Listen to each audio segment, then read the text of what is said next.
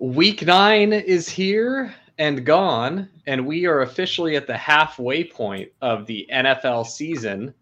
This week, we'll take you through all the charts and a surprising upset from Joshua Dobbs as he defeats a much loathed Arthur Smith.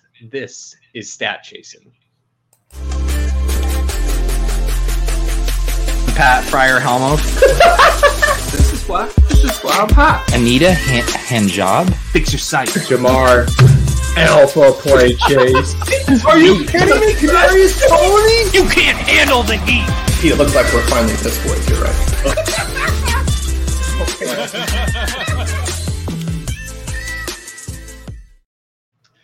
halfway point feels like just yesterday that we were just kicking off the season uh, my my best ball advance rates were near 50% and now they're down to a piddly like 24 25% across everything.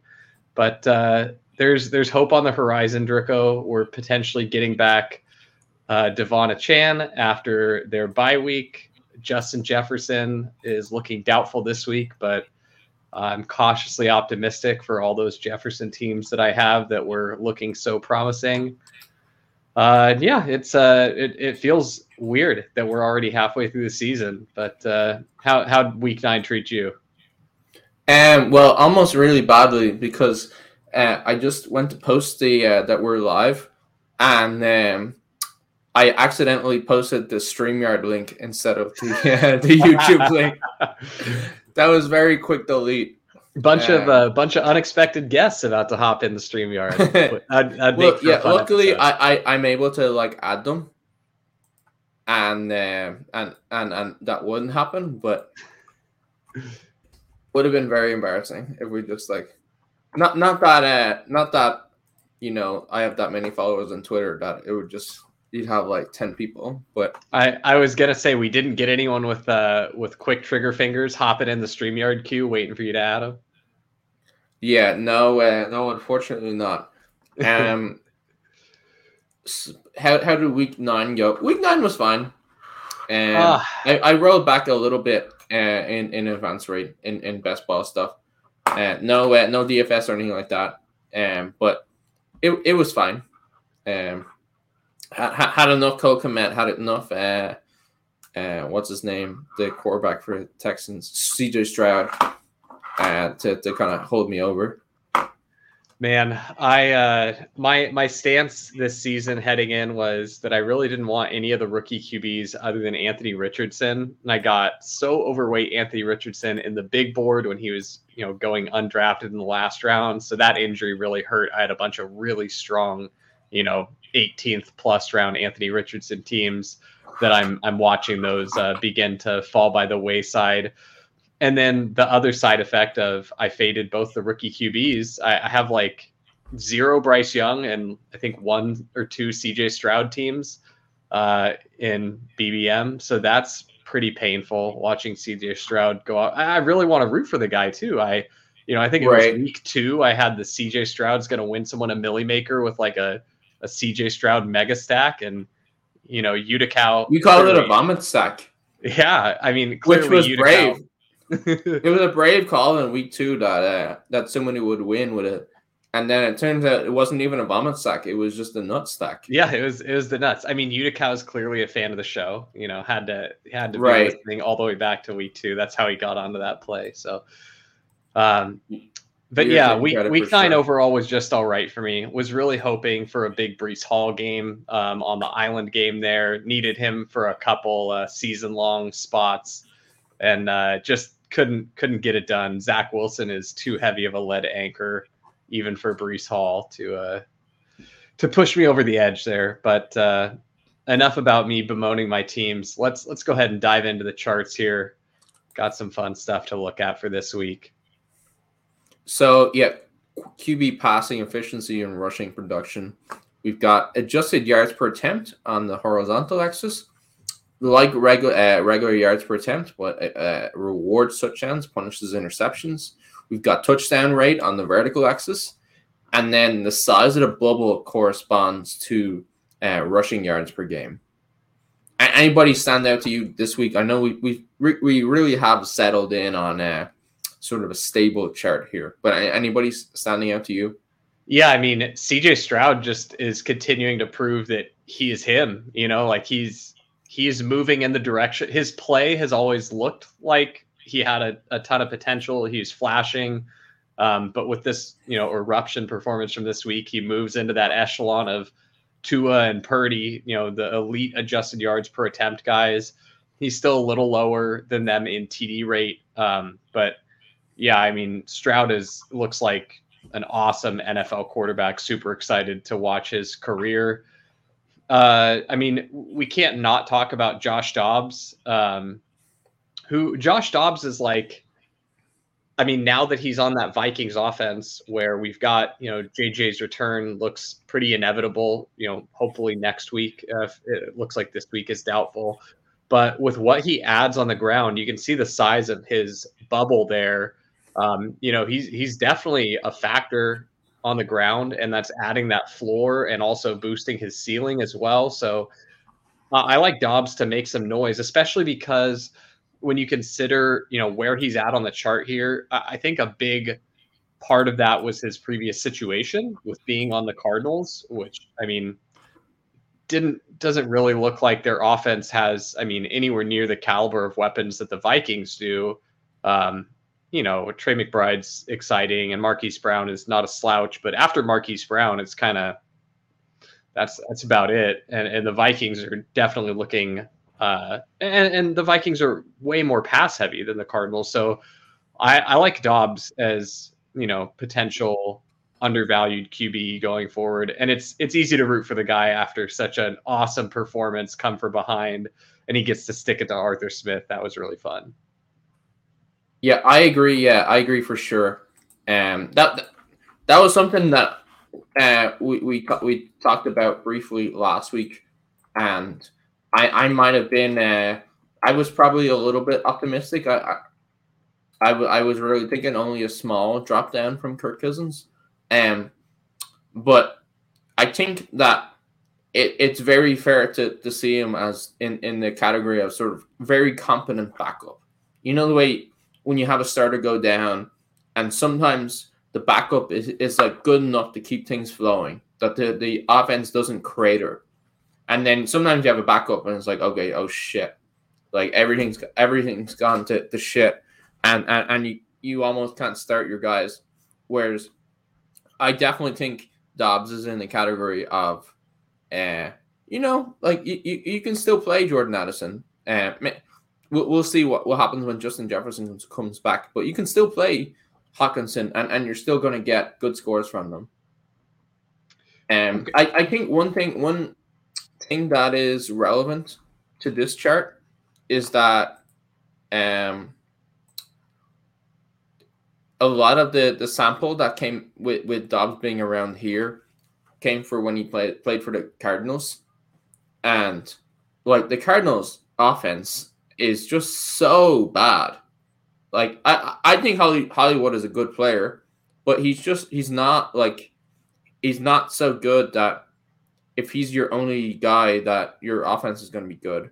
And then the pieces, the pieces after that are, are pretty weak too. So I, I, I think that he could be a lot closer to um the mid range here in adjusted yards per attempt. And, and and probably closer to the touchdown, the mid range and touchdown attempt to or to, touchdowns too. Like just for example, last week six, it, he came in at six point six, so already better than uh, than he was as a Cardinal and and that's with uh, pretty publicized, um, pretty publicized, very uh, or, or extreme lack of preparation, uh, given the, the short notice.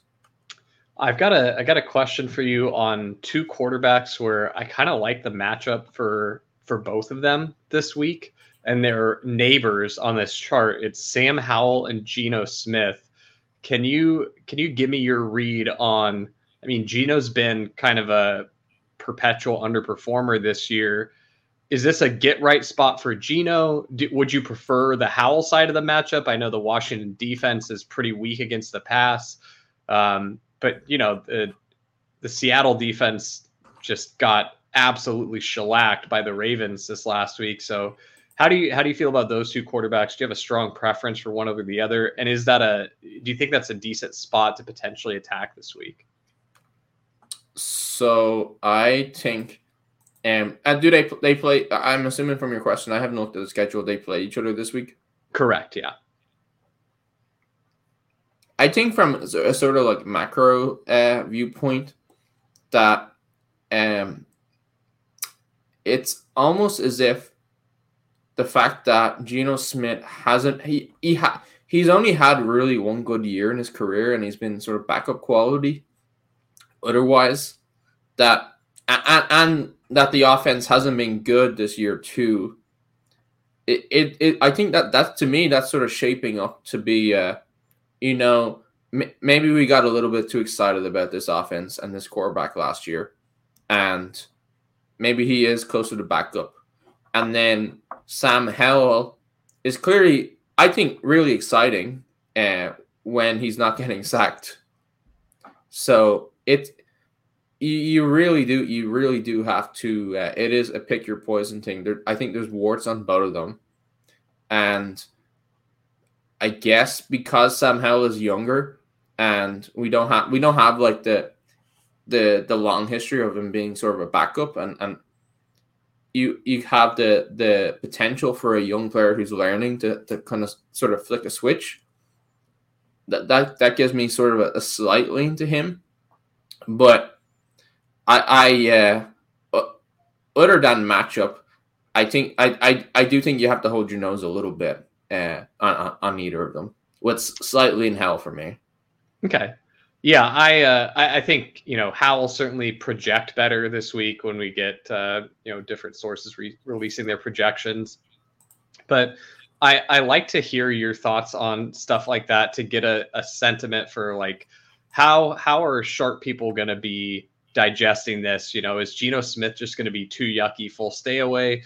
And from what you're saying, it sounds like the stench of how he's performed this season is is still just a little much for you to eat. You know, even if you plug your nose, you still are worried you're going to smell something with Geno And so for me, just with how juicy this matchup looks and the fact that at the trade deadline, the Commanders got rid of two of their best defensive linemen and, and pass rushers, I'm like, man, I kind of feel like let me just you know in in DFS or in uh, you know dog bowl, let me just use Geno as the quarterback that I'm going to attack with this week. Like especially in dog bowl where he's not going to. I don't think he's getting drafted. I've only done like eight so far this week, and I'm not. I haven't gone over my my combos uh, super diligently yet, but I'm pretty sure he's not getting drafted at a super high clip.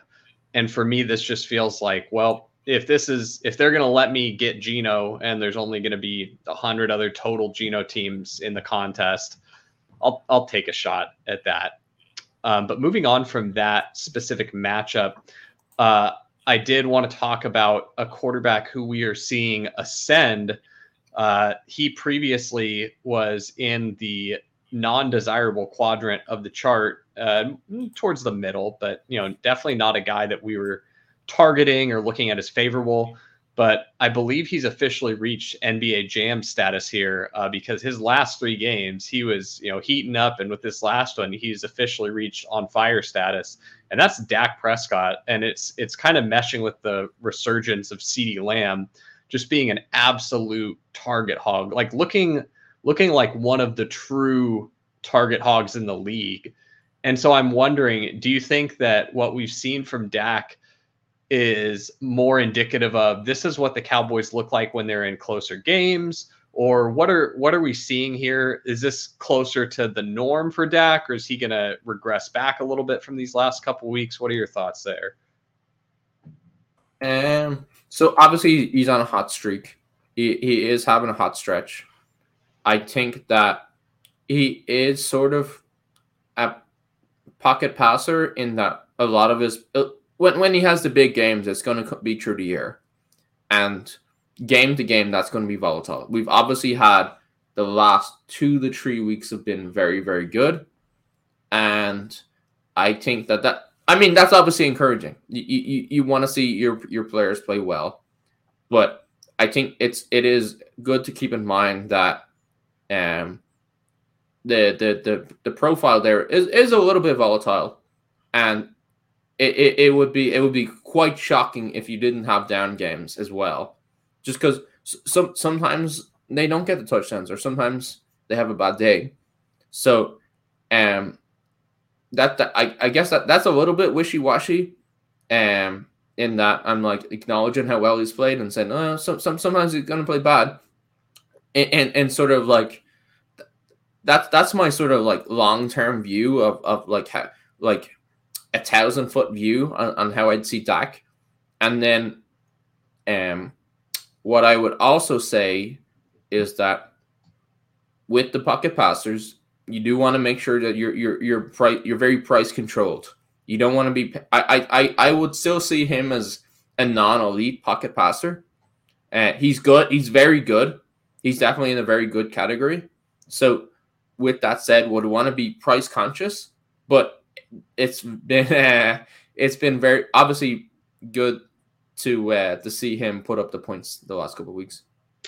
And and I think that's a really good point when you talk about being price conscious on these pocket passers. If you look at where Justin Herbert falls on the chart and what you had to pay for him in best ball drafts this offseason, just you know doesn't doesn't make a ton of sense. You know, like give me Jared Goff. It's same you know same shit. Right. Five rounds cheaper, right? Uh, you know, another it's one. like ninety five percent Dak almost yeah. with yeah. Uh, another one here is uh, Pat Mahomes is that is that really like a second round kind of like? I think with and this is I know there's people are going to be mad that I'm you know saying oh you can't take Pat Mahomes in the second round. I, I just think it's so wildly different than Jalen Hurts and Josh Allen, the quarterbacks with that elite rushing floor ceiling combo. Because really, what that does, and, and God, this season has been I mean, if you get tired of me typing the same shit in Discord over and over and trying to like explain quarterback pricing and what's reasonable and what should be driving the market, um, get ready to get annoyed again because I'm going to say the exact same shit that I've said a million times before. But this season is is playing out and like just painting the exact picture of my thesis and my reasoning here. And it's these quarterbacks that don't have major downside deviation, like Jalen Hurts, Josh Allen, when they have bad games, like number one, they're pretty few and far between. And number two, they're still like at 20 fantasy points because Jalen Hurts got tush pushed into the end zone. You right. know? And, and then or when 60 you get yards a, rushing or something like that. And, and, even a quarterback like Tua, who I was, you know, flag planting all offseason as this guy is egregiously mispriced. This is the worst priced player in the entire draft landscape. I was hugely overweight on him. But the difference between those pocket passing quarterbacks and the quarterbacks with that rushing upside, or or just the absolutely elite elite quarterbacks that just don't have down games, which I mean, Mahomes is really was the only one that I would have argued, you know, avoided that downside deviation. But this season with the awful weapons that they've got for him. And, you know, if Travis Kelce has a bad game, it's like, all right, well, Mahomes is having a down game now. But like, look at Tua's game log, look at Mahomes' game log, look at these pocket passers, and when they have a bad game, they're getting you 10 points or 13 points or something. And it's like, okay, that's enough of a, a deviation from what an average quarterback's going to score on the week to the downside that it's hurting you. And so you really, in in my opinion and the way that I look at the game, like you don't want to be exactly what you're saying. You don't want to be paying a premium for these guys that can do things at a, a relatively decent clip where it's going to hurt you on a given week. And so for me, that's why it's like, hey, it's Allen Hurts and then a big tier break. And that's that's one thing that the market doesn't get correct is they get panicked on the scarcity of the position and they're like, oh, I gotta grab the next best tier of quarterbacks. It's like, no, it should really be a large tier, like should be like those two elite quarterbacks and then all the best skill position guys until we get through that tier and then quarterbacks like maybe in the fourth round or something. But anyway, that's enough rambling. Uh, I just right. I, it, it, it just it price consciousness, uh, I, I, especially with pocket passes, is very important. Um, yeah. Because like last the, the, the prior year, Mahomes was sort of bouncing around, and uh, depending on your draft between round four and six, and I the, the ones where I got him in round five and six, like on, on insanely good pick, insanely good pick. because you were still you were getting those upside games, and then you got them at a price where it separated you enough, and then the downs. Then also in this because your price was lower, the downside didn't hurt you as much. Hundred percent, yeah, very well said, and you said it in like two minutes less than it took me to say it, which is why I am happy to have you. Uh, basically breaking my thoughts down and making them much more actionable. Um, a quarterback that I wanted to get into, there's actually two that I looked at this week that I thought were interesting. One is a guy that I've talked about every single week, it seems like. Um, and I he was my most owned quarterback in the dog bowl this week at 35%. That was Lamar Jackson. I was basically taking him if Alvin Kamara was off the board because of his just absurd expected fantasy points profile. I would take Alvin Kamara at 101, but after he was gone, I was taking Lamar 102. And I feel like, I mean, if you look at where Lamar's at with his TD rate, he's just running kind of bad on touchdown variance, right? Like this this week, the Ravens had four touchdowns and Lamar had zero of them, right? And I think last week mm-hmm. they had five and he had one or, or something. Like he he's he's just running a little bad on touchdowns and like I know some of that is going to be systemic, especially it really depends on the matchup for them, right? Like if it's a game where they need to put it all on the line to win, I think you're more likely to get those Lamar goal line type of carries and plays where they're they're willing to put him out there a little bit more, put him at a little more risk. Um, or when they face a stouter run defense on the goal line where, you know, Gus Edwards can't just rumble in there for you know, well, break uh, two arm tackles. One of the things about last week was that the uh, Lamar Jackson in particular was like a victim of, of success, in that the offense was rolling, and, and obviously he, he's the biggest part of that, and defense dominating. So they go up big, and then he, uh, he Lamar Jackson he only had 26 attempts uh, last week. That was his third his his third lowest of the of the season. And so in, in those sorts of games where one team just dominates and then takes sort of foot off the gas, you really need when they go when they go up big, you need that you need that player to get the touchdowns to get when they take the lead. Otherwise, it's, it's sort of over. And um, I, I, but I guess that that's just one week. I, I think the the general sort of team is he is playing very well. He's operating an offense at, at a really high level, and that anytime you can get a discount on him, he, he he's just a smash. So here's a here's a question for you because for me, listening to what you're saying, it sounds like you you really want Lamar to either get priced down in DFS or for there to be so many other elite options on the slate that his ownership gets you know depressed or you know in a dog bowl like a type draft you're looking at right. hey people i mean i don't think specifically for Lamar, but he I, I think he's a great example of a player who can get that just because uh just because of, of, of some outcomes he's had where he hasn't played that well. Like it's it is a, is a good example of somebody who's playing extremely well extremely efficiently and, and may get priced down or may get lower ownership because of poor fantasy outcomes or, or, or below what you're expecting. And, and, so I guess my my big question is for this week for the matchup against the Browns. Now a lot of people would say, "Oh, the Browns have you know best one of the best, if not the best right. defense in the league. That's going to really stifle him." Do you think it could potentially be a situation where they're able the Browns, you know, stay in the game with the Ravens and are they going to be able to do enough on offense to potentially push the Ravens cuz I I feel like and, and this is going to be uh, very narrative based. I you know, I could go back and look at the data on this, but I haven't yet.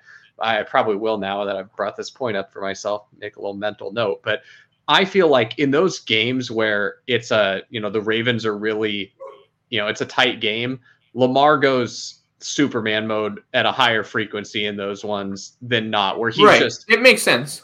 He, it makes it, sense. I'm gonna Obviously, rush for hundred yards. You know, but uh, in, in in downs where let's say they're up by three scores and he's just throwing the ball away, but if if the, if if it's a close game and they got to have the third down, then he's taking off or something like that. That I, I think that, t- that that totally makes sense. But the the what you're describing now is so he's playing the Browns, and people have a lot of respect for the Browns defense this year, where they played some really good offenses, really tough, and someone's like, "Oh no, you can't, you can't play high-priced Lamar against the Browns defense," and then he goes under ownership, but Lamar is an elite uh, NFL and fantasy player, and so you never you never fade the elites because of matchup. You, you you just don't do it, and if you get an ownership discount because of that, you you you try to take advantage, right? Yeah, that's that's kind of what I was leaning into as well. But I definitely wanted to get your thoughts on it here before I just go smashing Lamar again. um, my other his neighbor on this chart, uh, new quarterback for the Atlanta Falcons, Taylor Heinicke. I'm curious what you think about Heinicke because there have been games in the past when he was on Washington where we saw him. He he had some games where he was willing to sling it. There were lots of games from him also that were pretty ugly when he was on Washington. So I'm wondering is this is this a spot where you're willing to take like a super cheap quarterback dart throw here? Is this just a I don't want to be part of this? How do you feel about Heinicke? Um, I don't I don't know if it's cool. I have a, I, I'm having a really hard time playing Falcons. Um, just it's it's so hard for me to play a player on an offense where they're just like they're just picking they're doing random number they're random number generator for who gets the ball and it's the scheme and and, and the scheme is player agnostic and they have all these great players and they, they don't want to get them the ball. That it, it could it could re, it could honestly truly be a, a thing where i'm letting narrative or emotion cloud my judgment. Um but i really do have a, a tough time playing players in that offense right now.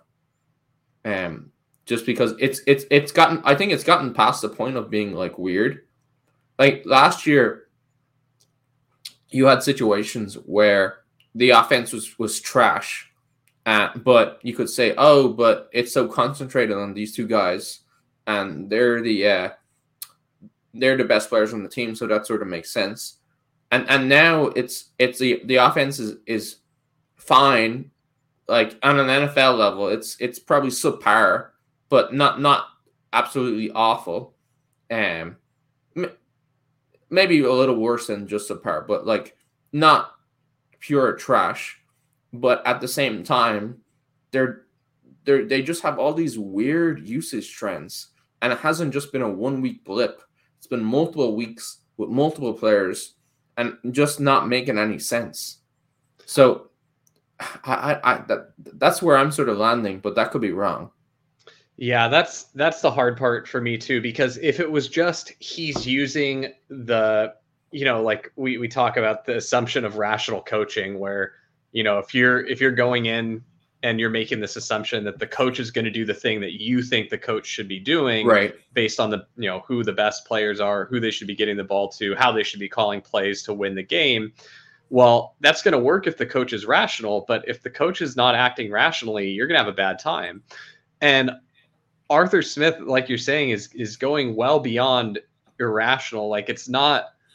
He's talking about how Tyler Allgeier is one of the best short yardage backs in the league. When, like, there's no. He either is intentionally trolling people, or or he has not actually looked at any of the data. He's not saying anything that's backed up by data. It's like, yeah, this guy feels really good at short yardage stuff. Uh, I don't know why, but I just like him. You know, like, and, and so then I guess my angle is, well, can I go inside the mind of an Arthur Smith? Like, if I hit my head really hard, really hard, like I'm not even speaking coherent sentences anymore, could I potentially pick out usage trends from the Falcons if I give myself enough of a head injury. And so that's kind of the way that I'm looking at playing the Falcons. Like I just head injure myself and then I construct my Falcon stacks. And so that's how I'm looking to play my Heinicke this week.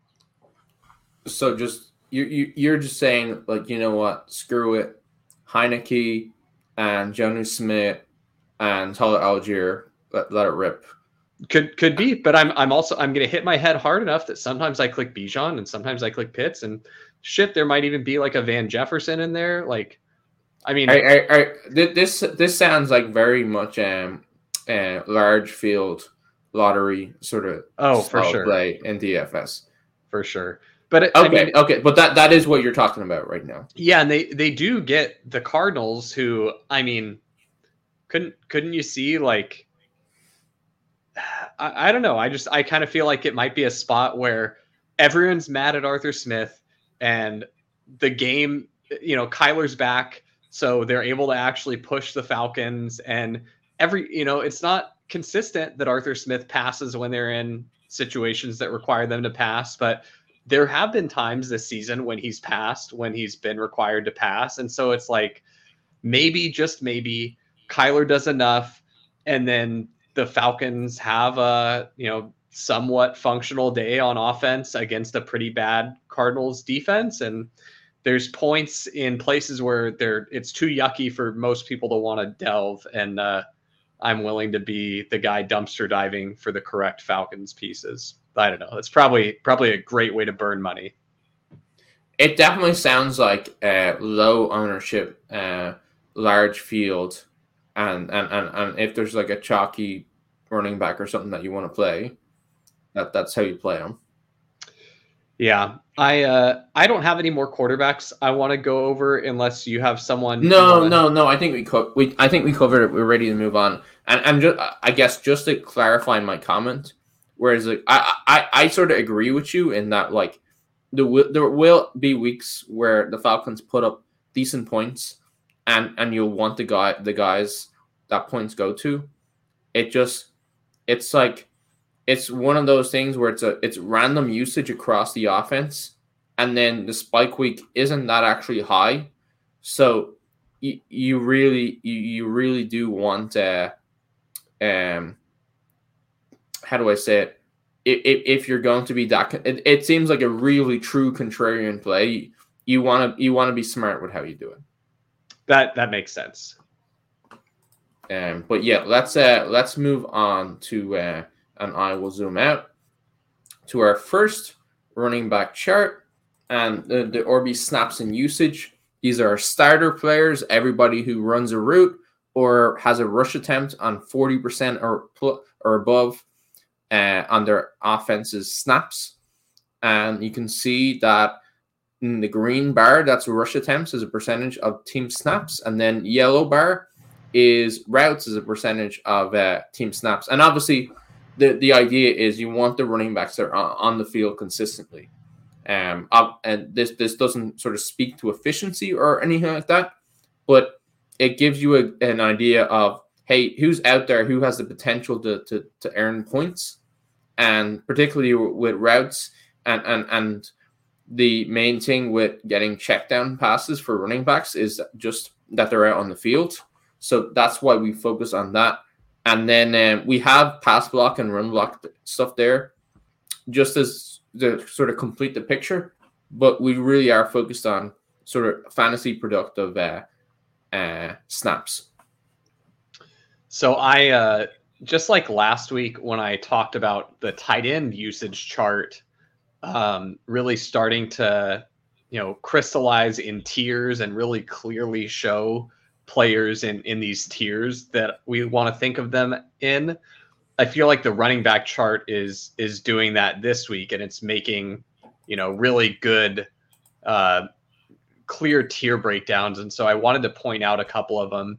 So like you have Christian McCaffrey, who's the elite, elite, like insane usage and also just so so productive. Obviously, didn't have a game this week, so he's he's not going to move the needle there. But then you've got this next group that's like Rachaad White, Saquon Barkley, who's the group of guys that are getting just a ton of work. Like Kyren Williams probably falls into this category when he comes back. Elite roles, great, great amount of work, but not either not in a great offense or maybe themselves as a player, they're not like an elite talent at running back. And so they're just like, yeah, there's the volume there, but they're they're not going to be the kind of guys to put up a legendary season. We did see Rachaad get there this week just on the back of volume and a couple, you know, goal line carries that he was able to convert. Um, but that's that's kind of that tier of high usage guys, but you know, lacking the talent or the situation to really be elite. Then you've got the guys that are still getting similar levels of work in like ETN, Ekeler, and Jacobs. But I would say of that group, ETN is the. This feels weird to say like Ekeler doesn't have as much juice anymore, but just from watching the the island game against the Jets, and again, you know, it's just one game, but to me, Ekeler looked like not the same Austin. You know, I'm not saying he's bad by any means. Like you'd still love to have him on your fantasy teams, but I I think we want to be careful with assigning him the same level of crazy efficiency that he's been able to get in the past. And so like ETN, Ekeler, Jacobs in that tier, I'm wanting ETN over both of those other guys because ETN looks like he has juice. And and the other two are just like, yeah, great role, good, you know, good talented players. Um, but just maybe not quite as much juice as ETN. And so I'd rather have the guy with the juice. Do you feel like that's a fair assessment of that tier? Um, yeah, yeah. I think clear. It seems clear to me anyway that a large part of uh, Ekeler's lack of efficiency is he did have a high ankle sprain, and those do take time to come back, and he is older, so the recovery time is dragging on there. I, I, think I think that it's still possible that Ekeler is a guy like who really helps you in the playoffs. Obviously, he has to really help you, yeah, given his first round price tag. But definitely, if you're playing him, you're you're definitely taking on pretty well established risk now, and I, I, I think that's going to be pretty clear to most people, especially as you said, he played in the island game where his uh his limitations were on display, um, but or, or, or current uh, athletic limitations were on display. But I, I agree with you. Travis Etienne, he's definitely the uh, the one that you want there out of that grouping. And so here's here's a little uh, dog bowl alpha, and you can you can veto this if you don't think that this is uh, the the way that I have no right to veto you on a dog bowl alpha. I mean, yeah, that's that's the thing about fantasy football, right? It's the results from one slate determine if you are good or not at the game. Yeah, and true. I, if you I won one, one hey, slate, I won one I time, guys. So I'm pretty much the best to ever do it. No, um, uh, what I was gonna say is Ekeler's going as the second running back off the board in the dog bowl right now. It's Christian mm. McCaffrey, pretty much 101 every single time. Then you got the tier of like stud receivers of like Chase, who I think is going too high given how bad that back injury looked. Like I, I wouldn't be surprised if he's limited this week. Um, and CeeDee Lamb and Keenan Allen. And then you've got Ekeler going with ETN going, you know, like he's still in the first round, but it's Ekeler at the beginning of the first and ETN at the back of the first. I've been just flipping that and taking ETN. Basically, I'm taking ETN like third off the board because I'm doing CMC 101, Lamb 102, ETN 103. And that's kind of how I think it should shake out. And I think that's enough of like, I, I think it's enough of an edge to be like, yeah, give me at price. I'll take zero Austin Ekeler this week. I'll take all the ETN you can feed yeah, me yeah. week. I, I, I think I think um I think this makes sense where okay. I was thinking, okay, there's pretty clearly risk here. And it sounds like that risk is just not priced. It's not reflected in Ekeler's price. And and so thus the, the Ekeler price doesn't make any sense. I well, do I, I, did have a little smile when I saw that uh, when I heard, oh yeah, and uh, CeeDee Lamb is my 102. I, I swear to God, it's not homerism. I I, I, like full transparency. I basically full faded Lamb last week against the Eagles because I thought the price that he was going at, I'd rather just say that I, I know that a huge game like he had was squarely in the range of outcomes, but thinking about it probabilistically, I'm like, all I got to do is fade this big CeeDee Lamb game, even a good game. I'm, I'm probably safe as long as I get the Lamar game that I think he could have that would break the slate compared to all the other quarterbacks last week. And so I was 35% Lamar and no CeeDee because I it was always a question of hey, Lamar can gap the quarterbacks harder than CeeDee can gap the wide receivers. And so I, I swear I'm not doing the CeeDee Homer thing. I'm I'm only doing it when I think that it's the correct pick. Um, but moving on, um, here's here's I will anti- say that that receive. I, I I'm I'm obviously teasing, but uh, just in the context where you're talking about, uh, receivers pretty light this week in the uh, in the dog bowl, which is 100 percent. Where, where that makes sense. And then, like you said, Ja'Marr Chase had the back injury, so uh, just just that was some ribbing, but I, I it does seem appropriate. Well, let me uh let me you know make sure that I I firmly uh you know have to revoke my myself of my Cowboys fan club card because I'm about to to say some not nice things about uh, Tony Pollard from a fantasy perspective. Love Tony Pollard, the player and the man. But in this next tier of guys, you got Joe Mixon, D'Andre Swift, Tony Pollard. Um, and I, I, think Alvin Kamara is is slightly different than these. Um, Kamara is more in that Ekeler, Jacobs, ETN tier just because of the crazy uh, expected fantasy points from the receiving side. And so I think he's more in that, hey, Kamara is Josh Jacobs, basically. They're both like, he Kamara is even a little more dusty than Jacobs in the rushing game. Jacobs just looks like he didn't care. Previous, he was like, I'm not running hard for Josh McDaniels, this chuckle fuck. And then now that they got the interim head coach, he's like, I, I'm down. I'm down for the cause for at least one week. I'm gonna, I'm gonna put the body back on the line. And so I think Kamara's kind of in that group. But then you get Joe Mixon, D'Andre Swift, Tony Pollard and the unfortunate truth of the matter is that Tony Pollard is fancy Joe Mixon right now. And it, it, pains me to say it, but that's what it looks like, man. And the roles for both are good. It's just for both of them, the efficiency hasn't been great. Pollard hasn't right. converted like any touchdowns. Uh, he got totally robbed of a touchdown this week where, uh, for all intents and purposes, it was a touchdown. It was a super ticky tack call where apparently the lineman didn't report as eligible, but Dak right. But the, the longer term, or sorry, like the the longer game sample of him not being able to convert touchdowns is there. Yeah, and then you have you have the things like his uh, his rush yards over expected have, have been negative and like just just general signs of him not playing up to his his prior self. Yeah. So I, I do think that he's kind of fancy Joe Mixon right now. And so again, it's it's kind of like the conversation that we had with uh with respect to pocket passing quarterbacks.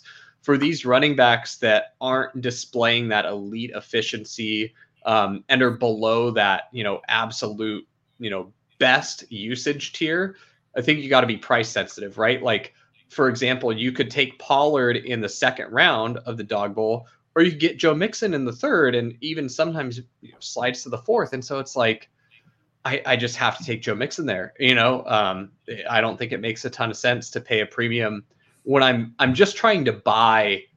I'm trying to buy the usage and the fact that the guy could fall into the end zone, and I don't think the probabilities are so different for both of those guys that the price difference is justified. So, is that oh, Rachaad? Um, and the, the, the books are on the uh, are on the main site. So I, I I'm almost going one step further. As like, isn't Rachaad White the same? Yeah, in, in my uh, in my projections that I have for the really early drafts that I've been doing so far, I'm Rachaad White is pretty much always bubbling up as the best running back pick available after like yeah. the second round. And what the way that I play stuff like that is I've talked about this. I won't rehash this, but I, have talked about the the rare coin toy game that I use for drafting to like kind of think through when are you supposed to take the best player in your rankings relative yeah. to when are you supposed to take the best player at ADP. And so for Rachaad White, I just I try to earlier in the in my drafting, I'm trying to see like where how far can I get him to go? Mm-hmm. Give me an idea of where Rachaad White, where does the buck stop on Rachaad White? And then once I've got that and I've got a pretty good idea of it, then I'm going to start grabbing my Rachaad White a little before that point because I want a lot of him based on his price. His price is wrong, and so I want a lot, but I want to try and milk as much as I can get out of him, especially if there's other guys going around him where it's like, gee, I could potentially get George Kittle plus Rachaad White, both of whom are looking like two of the best projected players at that point in the draft for me you know, with the the points above replacement that they provide. And it's like, so I could take Rachaad White, but I'm probably losing Kittle then by the time my next pick gets around. So let me take Kittle here, and I'll see if I can get Rachaad White to come back. But yes, uh, I mean, great call out. Rachaad White is definitely he's right there with you know Mixon and and Pollard um, as far as the points above replacement that they mm, bring. But so. it, it goes to a general point of like, hey, if you can accurately profile a player which Pollard, hey, great role, not playing very well. You want you want the cheap versions of that of that profile. Yeah, yeah, absolutely. Um, so, and then to to kind of put a bow on the last group of guys that I think was uh, just just really showed up clearly in a tier here. Um, the the Breece Hall, Kenneth Walker, and Jonathan Taylor, where these guys are not, and, and, Taylor's usage improved pretty substantially this week, and Breece's usage is trending up.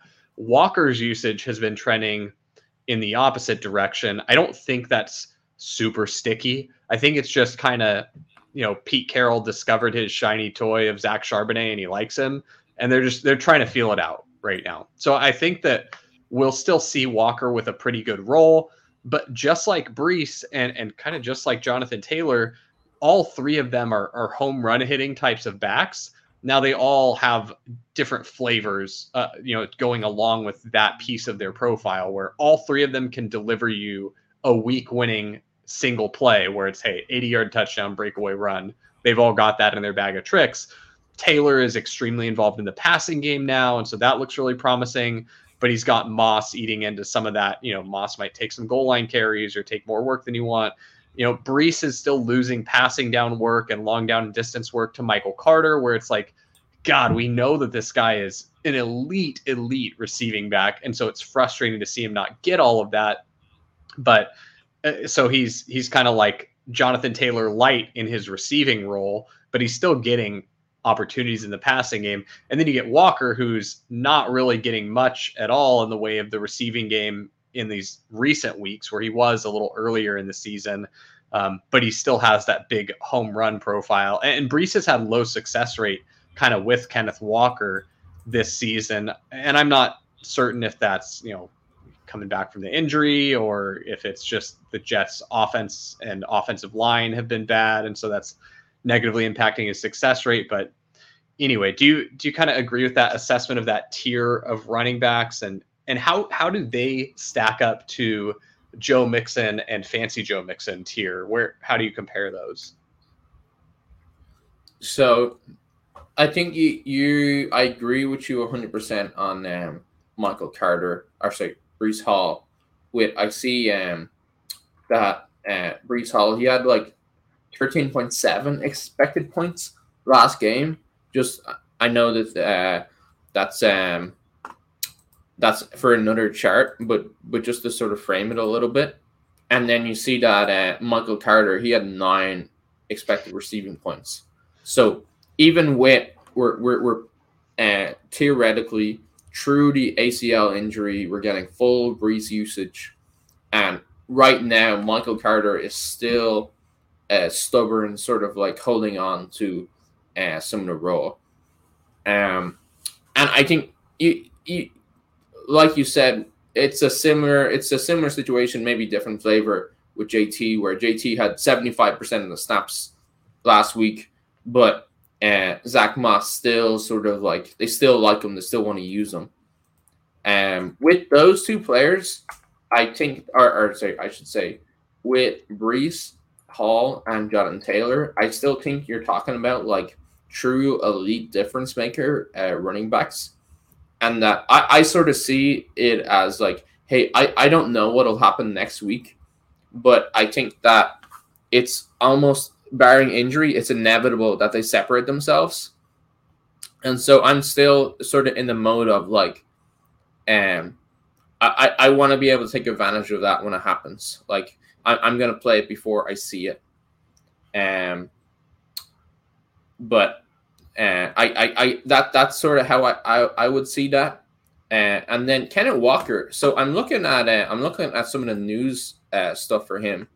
That he has like apparently a uh, oh no I'm, I'm seeing the wrong thing. Um, he has a he has an an injury um that has been sort of holding him back. With it's like a, a calf injury that uh, he hasn't been practiced with and and I do I do want I know he got removed from injury report before playing the game, but I do wonder if that's still holding him back. Because, like you said, I truly don't see an efficient split between him and Charbonnet as 50-50. I, I I don't think that makes any sense if they're both healthy, um, but I guess you, you, the the more weeks you see that split, the more you, you sort of have to pay attention to it, and the more worried you get about it.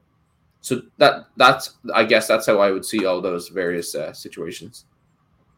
Okay, uh, those were really the I felt like just going through those tiers of these, you know, the top running backs mm-hmm. uh, by usage was the most important takeaway for me when I was looking at the chart this week uh, quick honorable mentions, and then we can hit the next chart.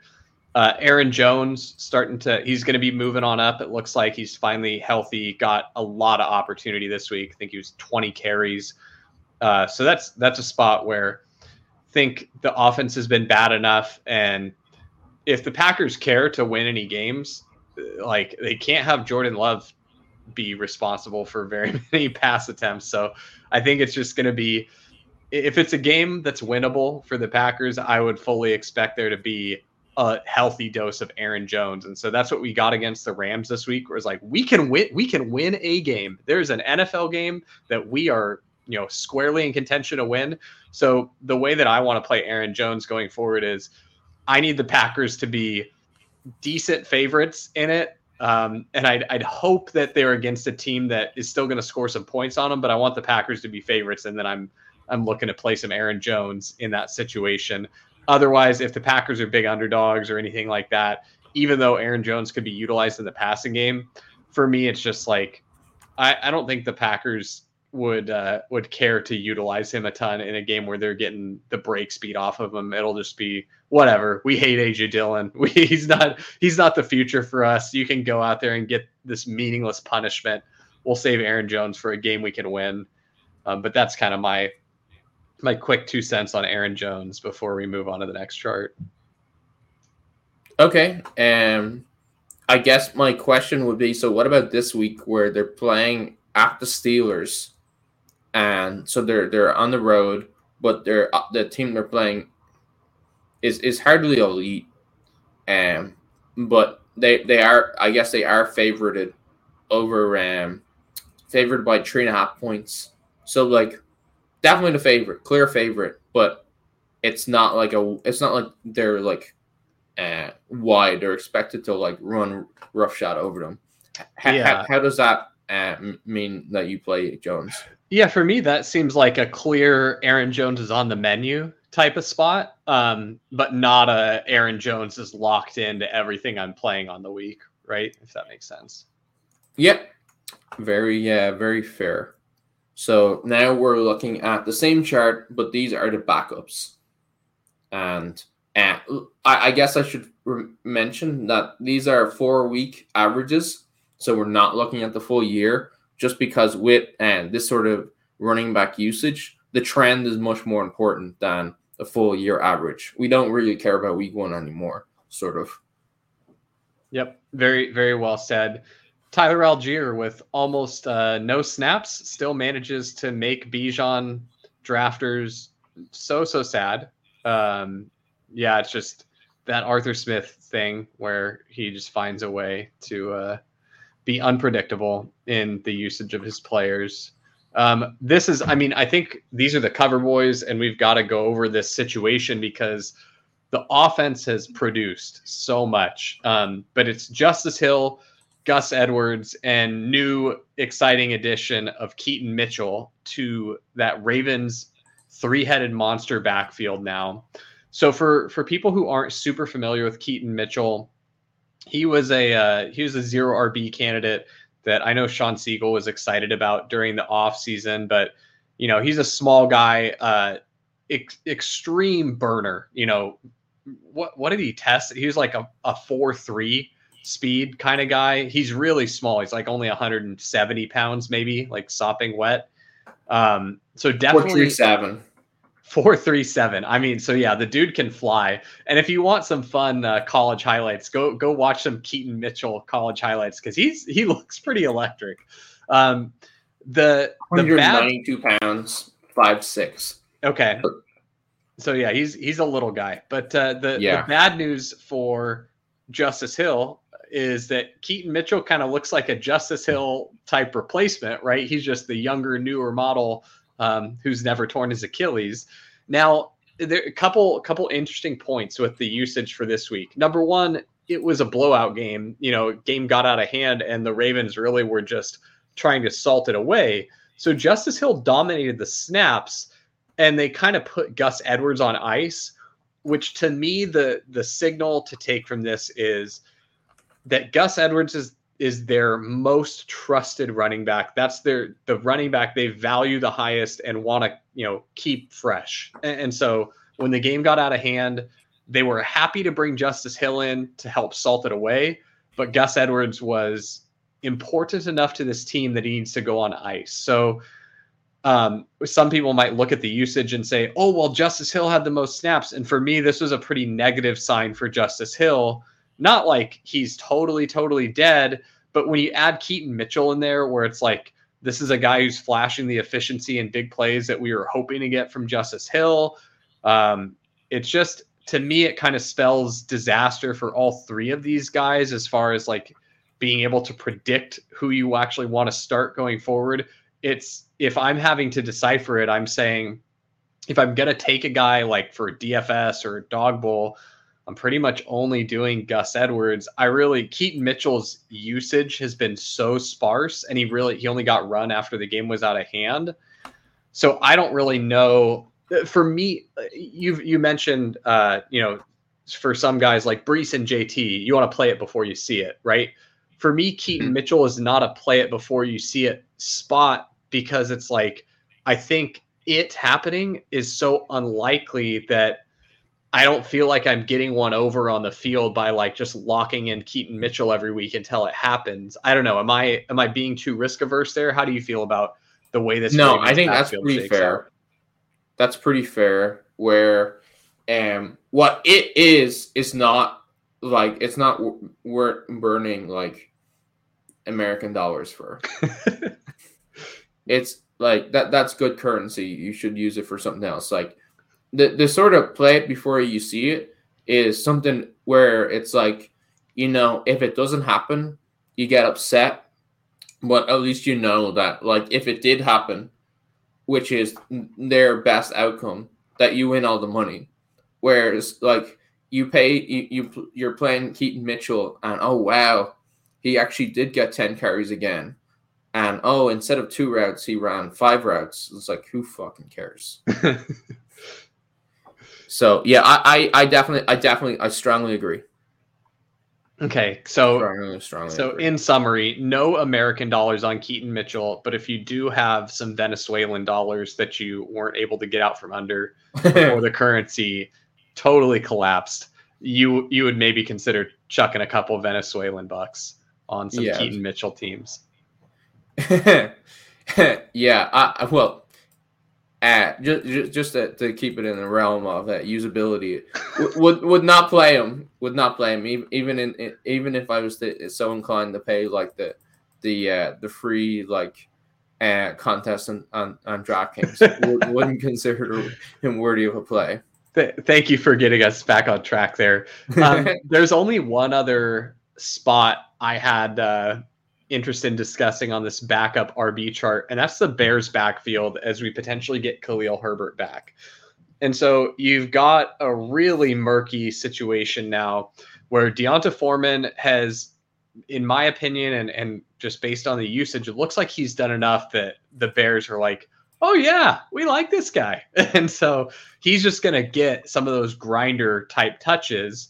Um, I the way I kind of see this going forward because I I thought Roschon if he was gonna be able to capture more opportunity would would have done it you know in these weeks without Khalil Herbert. Now, granted, he missed some time with the concussion and maybe he you know slow getting work back in. Um, but you've got Darrynton Evans still I, like if Roschon was gonna win more opportunity, he'd be icing out Darrynton Evans is the way that I read it. And so yeah. since you got Darrynton Evans still getting touches, the way I look at it is Roschon's probably close to droppable. In, you know, in in like a shallow league, he's probably droppable. Um, you know, I, I don't know. You might hold on to him with a wing and a prayer that he you know still surges late for the playoffs. But I, if you got any better option to churn onto your right. roster, uh, I think you're dropping Roschon. And then going forward, how? I mean, are you playing either of these Bears backs? Like, if no, they're super no, cheap no. or undrafted, no, it's just it's too gross. It's too many mouths. It's too many mouths with too small a pie. Um, so I can see. I, I'm just looking just at last week um, D'Onta Foreman, he had uh, 55% of the snaps, which, and, and obviously a, a lot of those are rushing attempts, and, and he, he does well with those. But at the same time, you look at the expected points for running backs last week for the entire offense, or, or not the entire offense, for every running back, it's just 17. So, like, it un, unless unless you have a situation, I, I, guess maybe there is one situation where you know that, uh, or you expect the Bears to be heavy favorites, and the week where D'Onta went went off, if, if you sort sort of like if you're expecting, or if you're if you want to play for a week like that, then it's worth maybe uh, taking him on if he's gone undrafted a lot. But I think that's the only scenario, and you need you need him to be undrafted, and you need to be at least somewhat confident that the Bears will be convincing winners and be able to to be uh, able to just run it like 20, 25 times uh, with him. Yeah, I, I agree with you there. That that makes a ton of sense to me.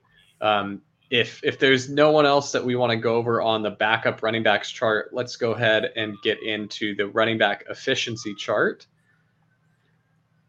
And so, yeah, this is our running back expected points and efficiency. And so, horizontal axis, we've got rushing expected points, and then vertical axis, it's receiving expected points. And um, size of the bubble too corresponds to efficiency. And you can also see that Gus Edwards here, he most of his expected points is on the ground game, and he actually has played quite well overall with strong efficiency.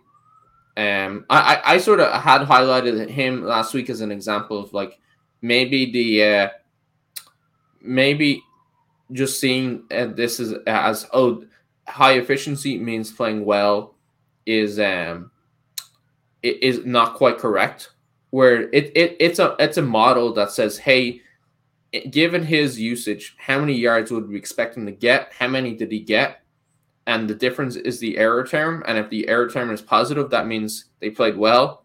So I, I guess I'm just going to correct myself that there have definitely been situations where Gus Edwards has had big, huge plays, and they. Uh, I know, for example, the one where he was down the sideline and they got chased down by the defensive tackle, like that. That's what that would be one where it's like a really high fantasy points over expected play.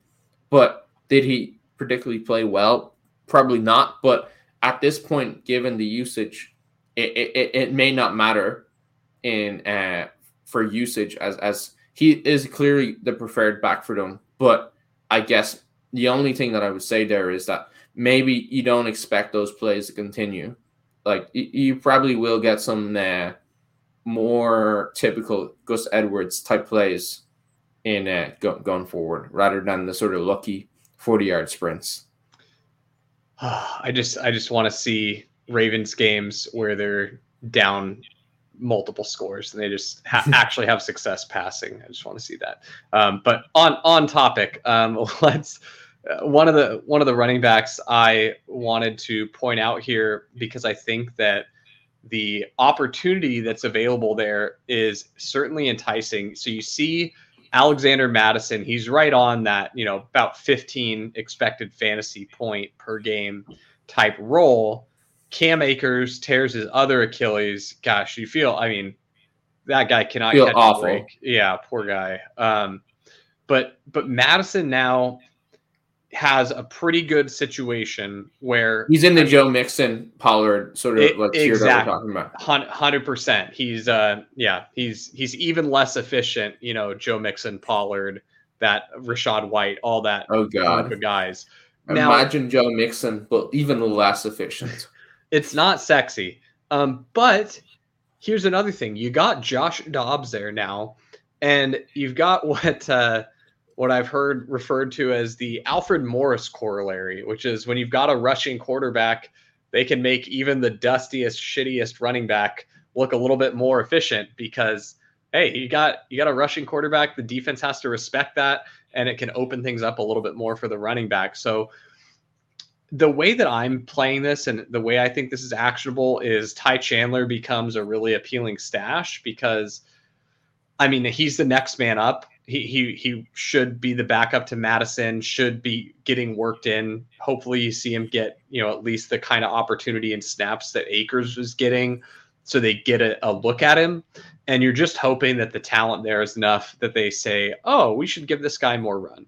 Um, and then the other way that I'm I'm willing to play this is if I ever get like a bargain basement Mattison and, and they're in a situation where they're either against a really weak run defense or they're huge favorites, so I could see Mattison just falling into the end zone a couple times.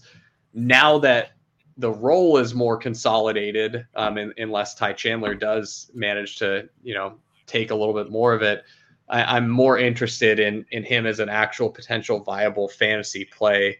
Um, what do you think Do you about like that Mattison at running back twenty in the dog bowl? Uh, gosh, who are who are they playing? New Orleans. Um, New Orleans, yeah. And so that's right around there. He's 36 on the dot. This Is his ADP. So Yeah, barely I haven't- drafted. I haven't seen him drafted in any of the rooms that I've done. That's probably worth a mix in, honestly. Like you just no no pun intended, but yeah, uh, taking Alexander Mattison as my undrafted Joe Mixon, I don't hate it. Um, He's gone on the- the random number generator list. He is. He will. Um, the guy that I had been doing in that last round that wasn't getting he he got drafted in like basically fifty percent of the rooms I've been in is Jerome Ford, where it's like, wait, what? Jerome Ford, who got like twenty five touches last week, is going undrafted. Like, eh, yeah, it doesn't doesn't make any sense. Um, it doesn't. Right. Sure, he's going against the Ravens defense, who is good, but like. 25 touches is 25 touches, man. Like, just Right. um, let's see other other backs worth mentioning here. Um, I mean, A- Aaron Jones we touched on already. I don't. I didn't have a ton uh, of takeaways here from this chart. Is there anyone that pops out to you? Um, you know, James Cook coming in in the uh, the less than ten expected points per game seems like a uh, an interesting sort of like evolution where uh, he's only on the field now for fifty five percent of snaps. Um, he has had his efficient games, but you, especially with like what the fifth and sixth round that he was going in, in at the end of draft season, like I think he he's, he seems now to be a pretty clear example of like a solid killer, where you get games from him, but he is hurting you from winning uh, titles. Uh, absolutely. I've got a got a little Bills running back hypothesis here that I'll be interested to see if it plays out this way. So the last couple weeks, they basically said like, "What's a running back?" They kind of like phase that position out entirely of their offensive game plan. Like, you guys only exist for you know out of absolute bare necessity, really. Like they they seem to not want to put the ball in either Latavius Murray or James Cook's hands if they can avoid it. Um, now we've seen this in the past when Singletary was still on the Bills, where you get into the cold weather months, and every once in a while you get like this stretch of two or three Devin Singletary games where he's getting like 23 carries and falls into the end zone a couple times. It's like, oh my gosh, big Devin Singletary spike week. They brought in uh, Leonard Fournette, who looking thick as hell in the best way, looking thick in all the right places. If you've seen the uh, the short shorts, he's, he's been using the last couple of months to work out rather than yeah. uh, than than eat out. Yes, which is what I've been doing. now, my my hypothesis is the Bills do. I mean, Sean McDermott is kind of the like he's got the vibe of like the rah rah, we're gonna run the ball down their throat in the cold weather type of you know like and we've seen that happen enough where I feel like that's not just narrative. It's like, no, he wants to do that. Um, when it's when it's cold out, he actually really values that power run game. And so I'm kind of thinking we might get like the first game that Fournette is active, if it's like a bad weather game, I might just lean all the way into it and just be like, fuck it. Let me play all the unowned Leonard Fournette this week. Uh, let me just lean into it and hope I get Lenny falling in the end zone twice because he's capable in the passing game too. Like he absolutely could take that passing game work from Murray and cut James Cook out of a bunch of passing work as well.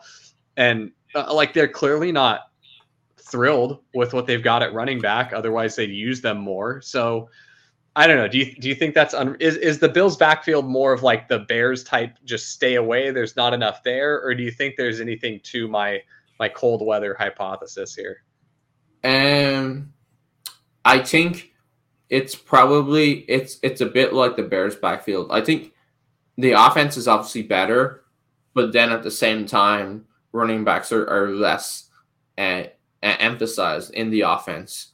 So like the the amount of available points around the uh, expected points in the in the offense is still uh, it's pretty low, and the other thing that I have noticed about the Bills is that they actually they they don't want to to uh, be featuring just one guy.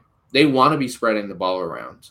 The only reason I I don't know the the other running backs in, in years past must have pissed them off, or they love Singletary that much that like by the end they're like okay yes Singletary you can ha- you can be the bell cow, and but I don't think they ever wanted to do that, and I'd have a hard time seeing uh, Leonard Fournette being the guy that convinces them otherwise.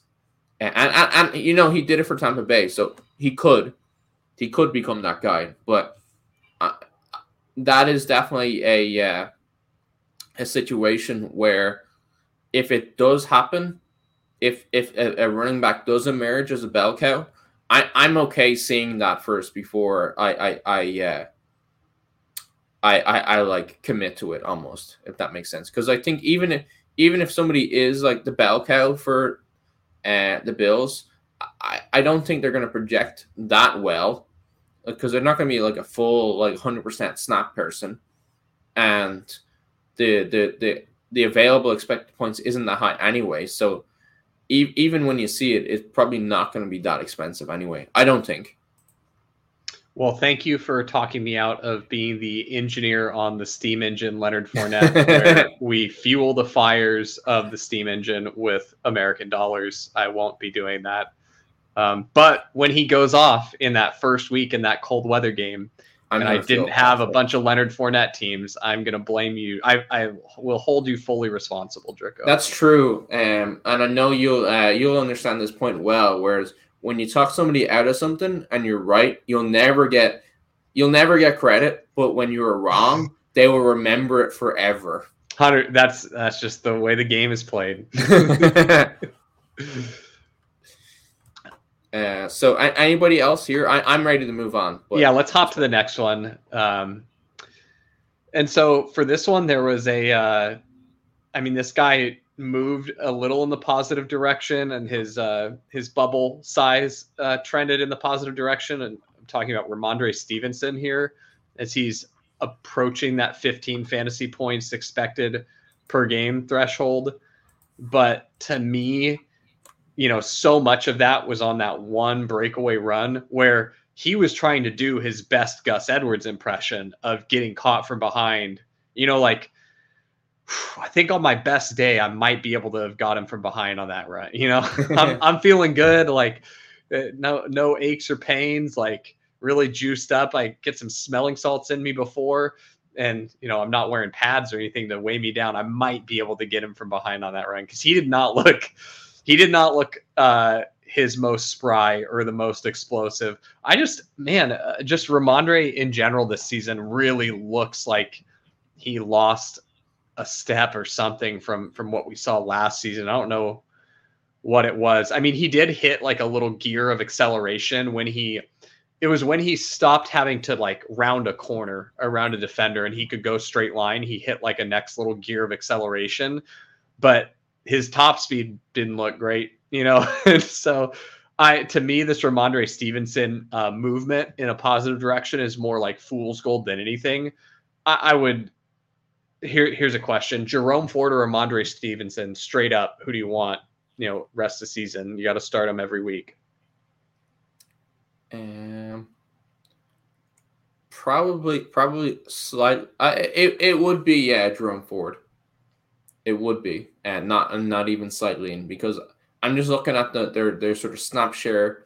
They've got similar snap shares, um, but the problem, my big problem with Rhamondre is that that offense absolutely stinks. It's a stinker offense, and you know the Browns have shown that they can have competent days, whereas I I don't think that's really true for the Patriots. Like, e- e- even if I had like, I I think that within the micro bubble of Rhamondre that you are getting positive signs, where he is getting the two thirds sort of snap level and and and it is nice to see a, a good play from him.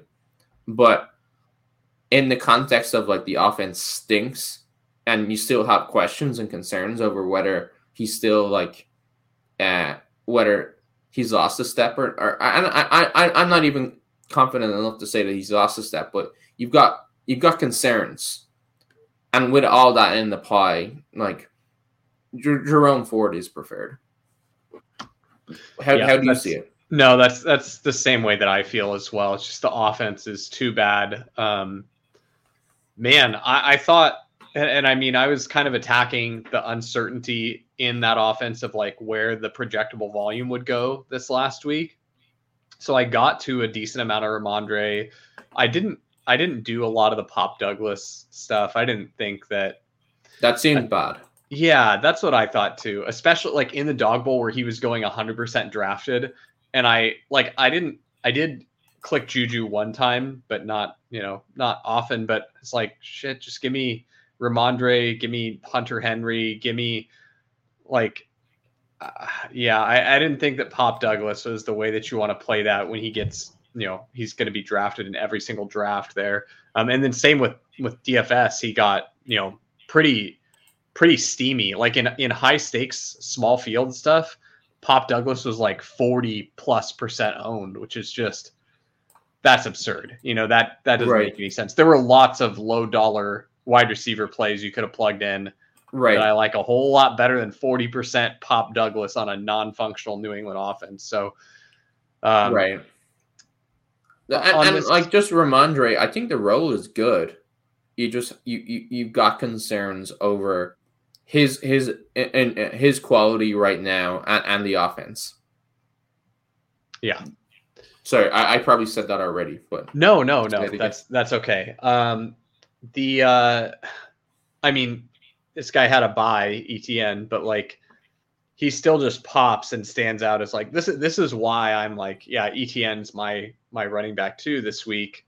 Um, you know when you get a guy he, his so like the difference between the ETN efficiency and the uh, like his size of his bubble compared to the Gus Edwards size of his bubble, like think about the plays that is making Gus Edwards bubble inflate, and it's like he converted a touchdown where he was like expected to get half the points because half the time he gets in and half the time he doesn't, and he took an 80 yard little dump off pass and got caught from behind. It's like those aren't plays where I'm like, what a crazy talented running back. This guy's a game breaker. It's like, no, the dude fell in the end zone because the offense is super efficient and he mm-hmm. got a fluky little pass. Where on the flip side, when ETN is inflating his bubble size, it's like, dude, just house one from 50 yards on a breakaway run, or like right. he's he's like getting chunk plays and you know, just consistently getting more than what's blocked. Like yeah, so that's that's the difference, uh, and, and, that's why it's important to have context with this data and not just look at the size of the bubble and go big bubble man good. Me take big bubble right. man. Um, so anyway, wanted definitely I, advise against uh, just taking big bubble man. Yeah. Um, another uh, big bubble man on this chart is Jahmyr Gibbs. I'm really curious to see how this David Montgomery Jahmyr Gibbs split shakes out. And to me, I've got a I got a read on this. This is more of like a this is the uh, qualitative side of the the analysis and not the quantitative. But I got to tell you, Dan Campbell gives me the Dan Campbell is a far superior coach to Arthur Smith. Before I put out any blasphemy, but Dan Campbell has Arthur Smith vibes. Right? There are some things that Dan Campbell does where you're like, man, I'd love to see more Jahmyr Gibbs, but you just gave David Montgomery 30 freaking touches, you know, or man, right. uh, it sure looks like Jameson Williams is winning every single route when he's on the field. Yeah, he's got some drop issues, but like, dude, have you ever considered maybe we just need to get this guy more, you know, real NFL game opportunities and, and try and just get him in the, the flow of the game? You know, like you see some of the best coaches do stuff like that when you've got a guy who's like, like for example, this one always sticks in my head is like why Andy Reid is such a good coach, man. Like I, I think back to the very first touch of Kareem Hunt's career, and everyone is so gassed up on Kareem Hunt his rookie season. Like he was the you know the late late round drafted running back darling, yeah. where everyone is so so hyped on him. First touch, fumble. If that was like Bill Belichick, or I mean, I don't think Dan Campbell does it, but maybe you know Arthur Smith, you fumble on your first touch, you know, enjoy riding the pine for like six right. weeks minimum, right? But what did Andy yeah, Reid I can't do? trust you. The very next drive, he goes out and he he gave Hunt opportunities and he ended up with a huge breakaway touchdown run.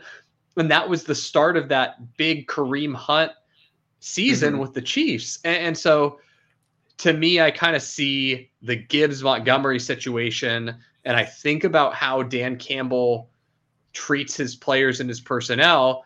And again, like I don't want to besmirch Dan Campbell's good name. I think he's a really good coach. But there's just like this little bit of the Arthur Smithian flavor to him where I'm like, man, I kind of feel like we're going to see Gibbs banished to the shadow realm and and have like a D'Andre Swift type of disappearing act when he was on the Lions where we're just all so frustrated and we can't believe that David Montgomery is doing this and icing Gibbs out again.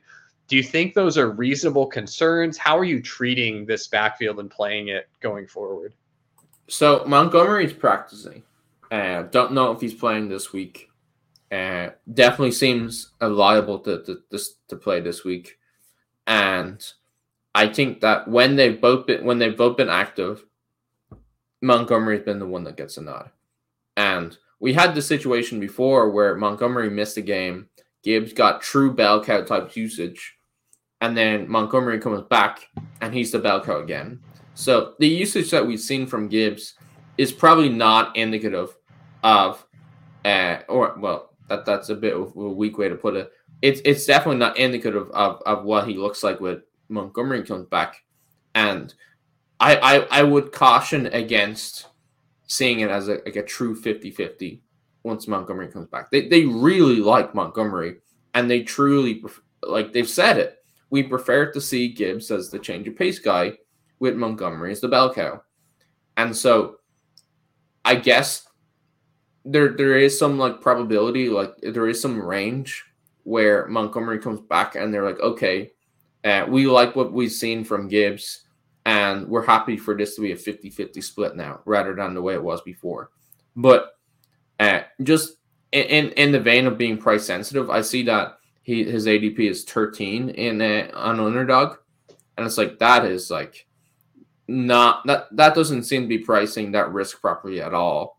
Where like you've got a player practicing, and that could just like completely like take take away his expected points, and that maybe maybe that's a little bit risk adverse because I guess it, it maybe there's some chance that he still plays 50-50 and plays really well, but I uh it, if I, I my base case is definitely if Montgomery is back, Gibbs is sort of like tanked again. He's nuked. I I fully agree with you, and yeah, that's I've been uh, I've been kind of feeling out, like I mentioned, with how I was doing Rachaad White. Like, let me see where Rachaad White goes, how how far I can get him to fall, and then let me pounce on that and fill the bags up. And I did that with Montgomery. Eh, the The market's definitely like keen to Montgomery. They're they're not letting him slide very much. He's like beginning right. of the third round, or like you know, I don't. I'm trying to remember if I saw him go like end of second, but somewhere in that range. But definitely like it probably should be flipped, right? Like like mm-hmm. Montgomery should probably be going like 15 and Gibbs should be going like 30, but but right now they're they're not correct. So um, I, I thought that was a good spot to bring up there. Yeah, agree for sure. Agree for sure. And I th- I think we can move on from this one. Right? I, yep. Let's let's get into tight ends here. And so tight end utilization and efficiency. And so this is just what on what percentage of team dropbacks is the tight end either running a route or blocking. And obviously we want we want routes, we don't want blocking. But good to see who's on the field almost all the time, even if they're not running a route all the time. And George Kittle normally sort, sort of like um the darling for using blocks because he's almost always playing pretty close to 100% of snaps, even if his his route rate isn't what you'd like it's his route rate is normally always really high anyway. Um, but with uh, with the injuries that the 49ers have had, his uh he, he's obviously been leading all tight ends in uh, route percentage of team dropbacks. Um, and his his blocking has come in. Whereas I guess you've got David Njoku, who is playing pretty close to 90% of uh, team dropbacks, but he's blocking a lot. So his routes are uh, are not not not ideal. And I, I guess th- this is this is another one where it's sort of kind of stabilized, uh, with maybe a couple of exceptions. Who stands out to you? Uh, I mean, we we kind of did the uh the tight end tier breakdown crystallization yeah. on last week's episode. So if you missed that, definitely go back and give that a listen. I feel like that was a good breakdown of the tight end landscape. Um, for me, the guy that the the market sentiment, the like public perception of this guy isn't correct. Um, and it's Evan Engram. Now, granted, his ADOT is like, you know, minuscule, but he's getting 20. Think about this, man. How hyped is everyone for Dalton Kincaid now, right? 18% targets mm-hmm. per route run, 4.4 ADOT. Evan Engram is the same ADOT basically with 22% targets per route run everyone is like doing cartwheels over themselves for like, oh my gosh, Dalton Kincaid with Knox out. It's so exciting. It's like, yeah, I mean, Evan Engram has had target competition the whole season from, you know, Ridley and Kirk, and he's still getting that 22% targets per route run. So I feel like he is being overlooked by the market for what he is. And the game that they had, uh, obviously they were on bye this this last week, but the game that they had against Pittsburgh, um, it was a rainy game, so a lot of a lot of shorter passing in that. But also, I, I had heard a kind of a good analysis that I, I jived with, and I, I thought it fit for that game. That you know Pittsburgh was able to pressure the passer and, and get there. You know, had a pretty good pass rush win rate, was able to get to the passer quickly, and so you could look at the Jags to potentially use Engram with his low ADOT as a way to attack and counter that, you know, quick pass rush. And so, and that really played out. You had like what 11 catches for Engram in that game. And I really truly think that that is, and another tight end that follows that similar profile is Dallas Goedert. The Eagles did the same thing when they were getting, you know, pressured quickly, utilizing Goedert on those, you know, quick little dump offs or screens to kind of beat that pass rush. And so I think understanding the archetype of the tight end and like how how their bread is buttered, where the team likes to use them, like what you know, the the ADOT is part of it, but another part is like in, in what circumstances are they really getting those targets? And then trying to play that matchup game and identifying spots where you can take advantage of that and have higher confidence. So for me, Jags against 49ers, where you know, I know that the 49ers pass rush has been a little underwhelming lately, but I think coming off the bye with the amount of talent they have in their, you know, front seven, I could definitely see this be a spot where you see the 49ers pass rush get right. And by extension, then you see this be an Evan Engram game out of necessity. So that was one that stood out to me for this week. Um, Cole Kmet also kind of flashing. He's just he's delivering spike weeks at you know high enough frequency. Doesn't quarterback play doesn't matter. Quarterback play be damned. Cole Kmet has decided he just wants to get there every once in a while. So those were the two that right away stood out to me. Did you have anybody that's popping and for so, you? Yeah, and do like Cole Kmet there, where he's he's clearly clearly in the starters. He's clearly a good target earner, so he's running lots of routes, getting lots of targets um, I guess it it it, it it's he's been there every week and and sort of ignored where Cade Otton with this like elite like uh, route running. Uh, his his targets per route run is like not ideal at only fourteen percent. Like that that's definitely not ideal. Um, but if you're using a sort of like Dalton Kincaid uh, comp, it doesn't seem like it's not that much worse than Dalton Kincaid, and he's also going pretty undrafted. In if that's like a measure for uh, if uh, for enthusiasm for him, where it's like uh, you know like that's definitely the, the profile of a late round tight end that gets there, where they're just running an, an absurd amount of routes, and even if they're not like an elite talent, like the the opportunity is there for them to get some points. Yeah, Kate Cade Otton definitely a good call out. And yeah, like you said, the role hasn't changed. He's been doing this all season. It's just last week he found himself in a really good game environment right. where it just went crazy and he happened to get two of the touchdowns. So he's not a guy I'm super excited about week over week, but you could certainly do worse, right? And uh, mm-hmm. little little shout out to to Jay Fresh. We were we were talking this last week about the slate and he had said he was going to play some Baker and Cade Otton and Rachaad White stacks. And I, I looked at my dog bowl exposures. I had zero Cade Otton, and I was like, I'll, I'll click Cade Otton once or twice just to sweat with the boy. And of course, I mean that you couldn't couldn't have done much better than Cade Otton. I mean, other than having the CJ Stroud side of the game, but man, the Cade Otton Rachaad White Baker stack was was pretty nice. So uh, shout out to him for getting me onto the Cade Otton. I just wish I had more. Jay Fresh obviously very sharp. And I do know I know that uh, Dallas Goedert he broke his forearm, so uh, uh RIP, uh, going probably going on I or hopefully we get him back sooner rather than later. Um, but um, th- disappointing news for sure and I I believe um, you, you'll have to correct me if I'm wrong on this. If I remember right, last year against the Cowboys, Dallas Goedert also had an injury that landed him on IR. I want to say it was a collarbone last year or some some shoulder, perhaps. Um, I don't yeah, remember, weird, but I'm not gonna not gonna sweat fluky, it. Weird fluky thing that uh, you know plays the Cowboys, ends up on IR two seasons in a row that play where he got tackled too, I saw the stiff arm go out that he he put out there, and then he's getting pulled down by that arm. And before he even hit the ground, I was like, "Oh, this could be bad." Like he's he's gonna get full body weight of the defender on his. I thought it might be his. El- I thought we were gonna see his elbow just full on explode.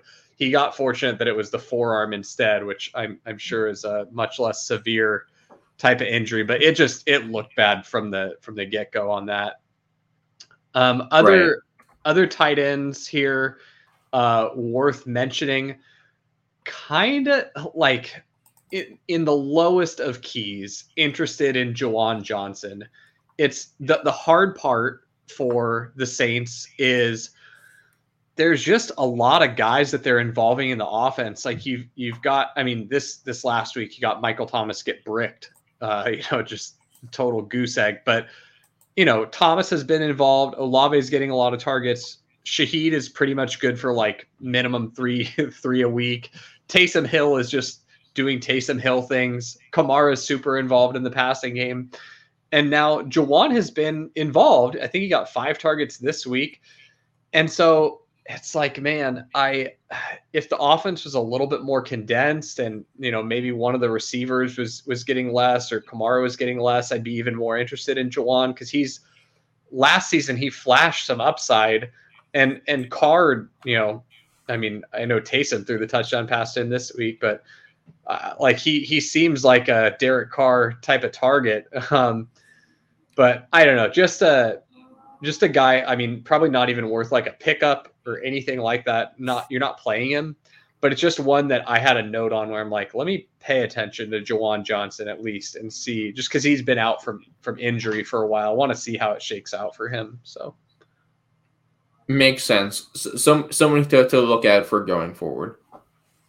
Um, same so, same with uh, same with Chig Okonkwo. Same same kind of thing where it where with Juwan he wasn't involved because of injury. With Chig he wasn't really involved because they didn't have any type of functional passing right. game.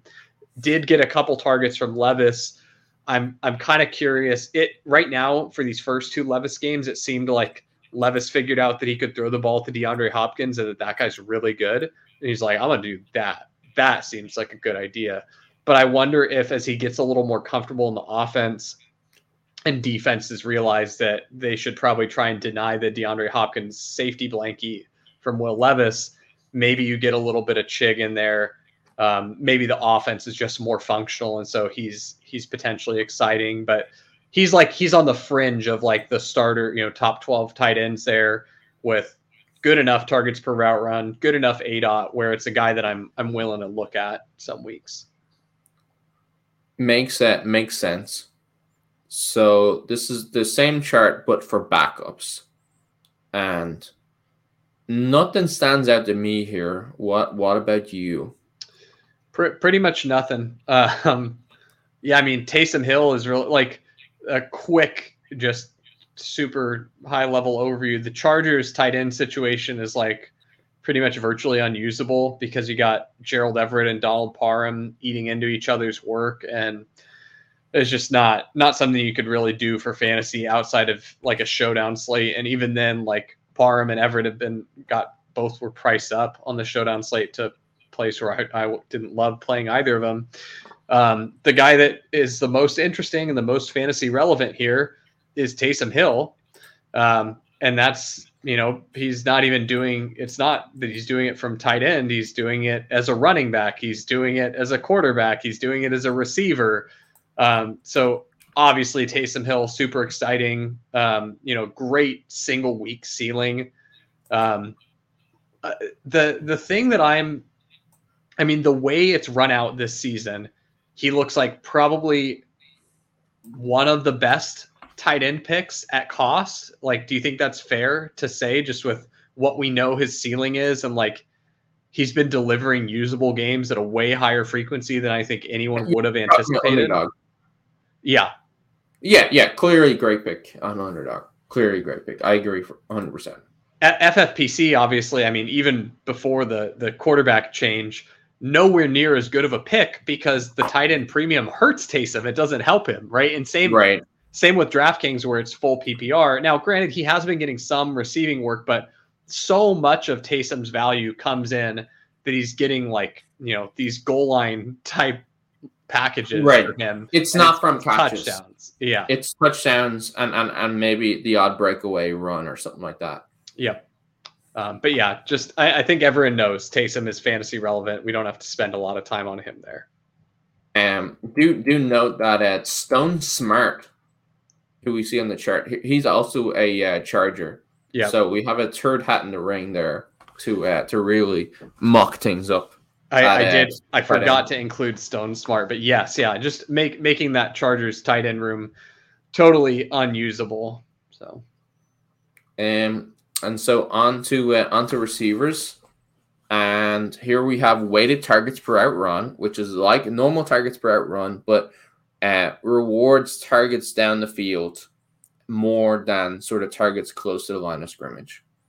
Uh, and then fantasy points per game is is on the uh, the vertical axis, and then the the the c- color of the bubble uh, represents what their route share is. So red the 95 to 100, yellow is 90 to 95, and green is 80 to 85 to 90. And so we sort of try to look at this uh, chart in, in four quadrants. The top right is that's your uh, sort of just pure stud, playing real well, getting lots of opportunities, scoring lots of points. We love it. Bottom right is uh, positive regression candidates where getting lots of opportunity, maybe not scoring lots of fantasy points. Uh, sometimes that's because of a bad player or a subpar player getting lots of opportunity. And but sometimes it's also uh, speaks to somebody who could have a positive regression. Mm, Top left is your sort of prime re- regression candidates, players who are scoring lots of points but not necessarily dominating targets down the field. Now, sometimes th- that player is getting lots of short uh, yardage targets and, and, and doing quite well with them or, or getting so many of them that with a PPR that it does push their points up. But a lot of the time it's just guys who caught a touchdown and they they can't catch a touchdown every week. And then the bottom left we've got the the milk carton section where they're just running cardio, they're doing routes, they're not they're uh, they're just out there having fun, but they're not getting targeted, they're not scoring points. Sort of very forgettable fantasy performances. Yeah, um, in, in the milk carton section, guys that I'm like making a mental note on is like this player's dead for fantasy. Like, do not draft at any price. And I'm usually not a like don't draft a guy at any price type of person. I'll, I, I'll take anyone at the right price, but like these guys just are not producing. I don't see them producing. Like, there's enough enough evidence that it's like I'm good. I don't need it. Um, but Alec Pierce, Darnell Mooney, I see no reason to ever draft either of these players for any for any reason where you're trying to win. Like if you were doing it for a meme or something, like you could for sure take those guys, but like don't need them. You know, they're that's Right. not for fantasy points. You know, um, they're just entirely unusable. Like Alec Pierce is getting. it- Alec Pierce had all the opportunity in the world this week. It was like, you know, Josh Downs is injured. Like it's, you know, it's full runway clear for him and like he can't do a damn thing. So yeah, not interested in that player at all. Um, on the positive side of things, you're seeing CeeDee Lamb uh, finally make good on my promise that he was going to be moving up and to the right. Um, he is migrating into that tier of you know the the best receivers for fantasy you're seeing Jakobi Meyers come back down to earth a little bit. He was he was very hot, and I'm I'm thinking that a big part of that was the familiarity of Jakobi with the McDaniel system alongside um, his quarterback having familiarity with that system, and both them being able to execute on that. Um, I don't really know that Jacoby with AOC is going to be able to even if let's just say AOC is much better than Jimmy Garoppolo, which I don't even think is asking a ton, don't know that you're going to get the kind of production that we saw from Jakobi early in the season. I think that he's more he's closer to where he'll truly be. Um, another guy who's regressing from what we saw earlier in the season is Adam Thielen is finally starting to catch a little bit of that negative regression. He's stopped, you know, scoring touchdowns every single week, stopped catching 10 passes every single week. And uh I mean, he's still going to get targeted, but what was wild to me was this week the Panthers just threw the ball to a bunch of like nameless tight ends. You know, it's just like a bunch of random tight ends getting passes. So to me, it was just like Adam. What Adam Thielen is doing is so replaceable in the offense. It's like anyone, literally anyone, who is able to operate within five yards of the line of scrimmage, Bryce Young will throw the ball to. He doesn't really care. It's just like, is are you within five yards of the line of scrimmage? and you're the first person that I can see over the head of an offensive lineman. And he can't see many things over the head of an offensive lineman. So it's really just, you know, blind luck if you're in that lane that he can actually see you open. Um, so I, I definitely expect the trend of the Adam Thielen negative regression to continue. Um, just yeah, noting noting that one. I'm uh, I'm a little curious about the Chris Godwin he's he's put up uh, put up a pretty poor performance this last week. Wondering, do you do you see any kind of bounce back being possible for Chris Godwin, or is he just kind of like he is what he is at this point in this offense? How do you how do you view him going forward? So, um, sorry, give me a second. W- where is he in? I- am trying to find him in. Yeah, oh, oh, he's right in the middle. He's yeah. right in the middle, where he's in the section where he is get and, and I'm just understanding his usage. He he is getting targeted, but he has a pretty low A dot and he's what scoring 11 11-ish 12-ish points a game? And a large part of that is just sort of like it's Baker Mayfield not Tom Brady. So that um that I mean to say that that it is what it is, I I I really I'm really reluctant to sort of discount Chris Godwin for the rest of the year, just given that we know he can be so so good, but at the same time, it's it's it's also like well if he's an a low A dot player in a Baker Mayfield offense, and there's other viable targets where it's just not going to absolutely concentrate on him it, it it it does feel hard to call for like a significant increase in fantasy production for the rest of the year. That that's that's sort of how I'm seeing it. Can I hit you with a couple quick uh, one v ones and you tell me just real rapid fire who you prefer? So let's go, yeah. Chris Chris Godwin or Tyler Lockett rest of season. Ooh, and probably probably still Godwin. Okay. Chris Godwin or Terry McLaurin rest of season? Yeah, still still Godwin. Chris Godwin or Zay Flowers rest of the season? Uh, Zay Flowers. Yeah, he, that, that that that feels pretty comfortable in that. Hey, better offense. He's a rookie, which which gives you more confidence in the second half of the year, even though he's already playing very well. But let's let's take a quick Zay Flowers pit stop then, because he's had a couple of quieter games here. You think is is he kind of the the victim of circumstance the same way that Lamar has been, where it's just yeah, that, that seems pretty right? fair to me. That seems pretty fair to me.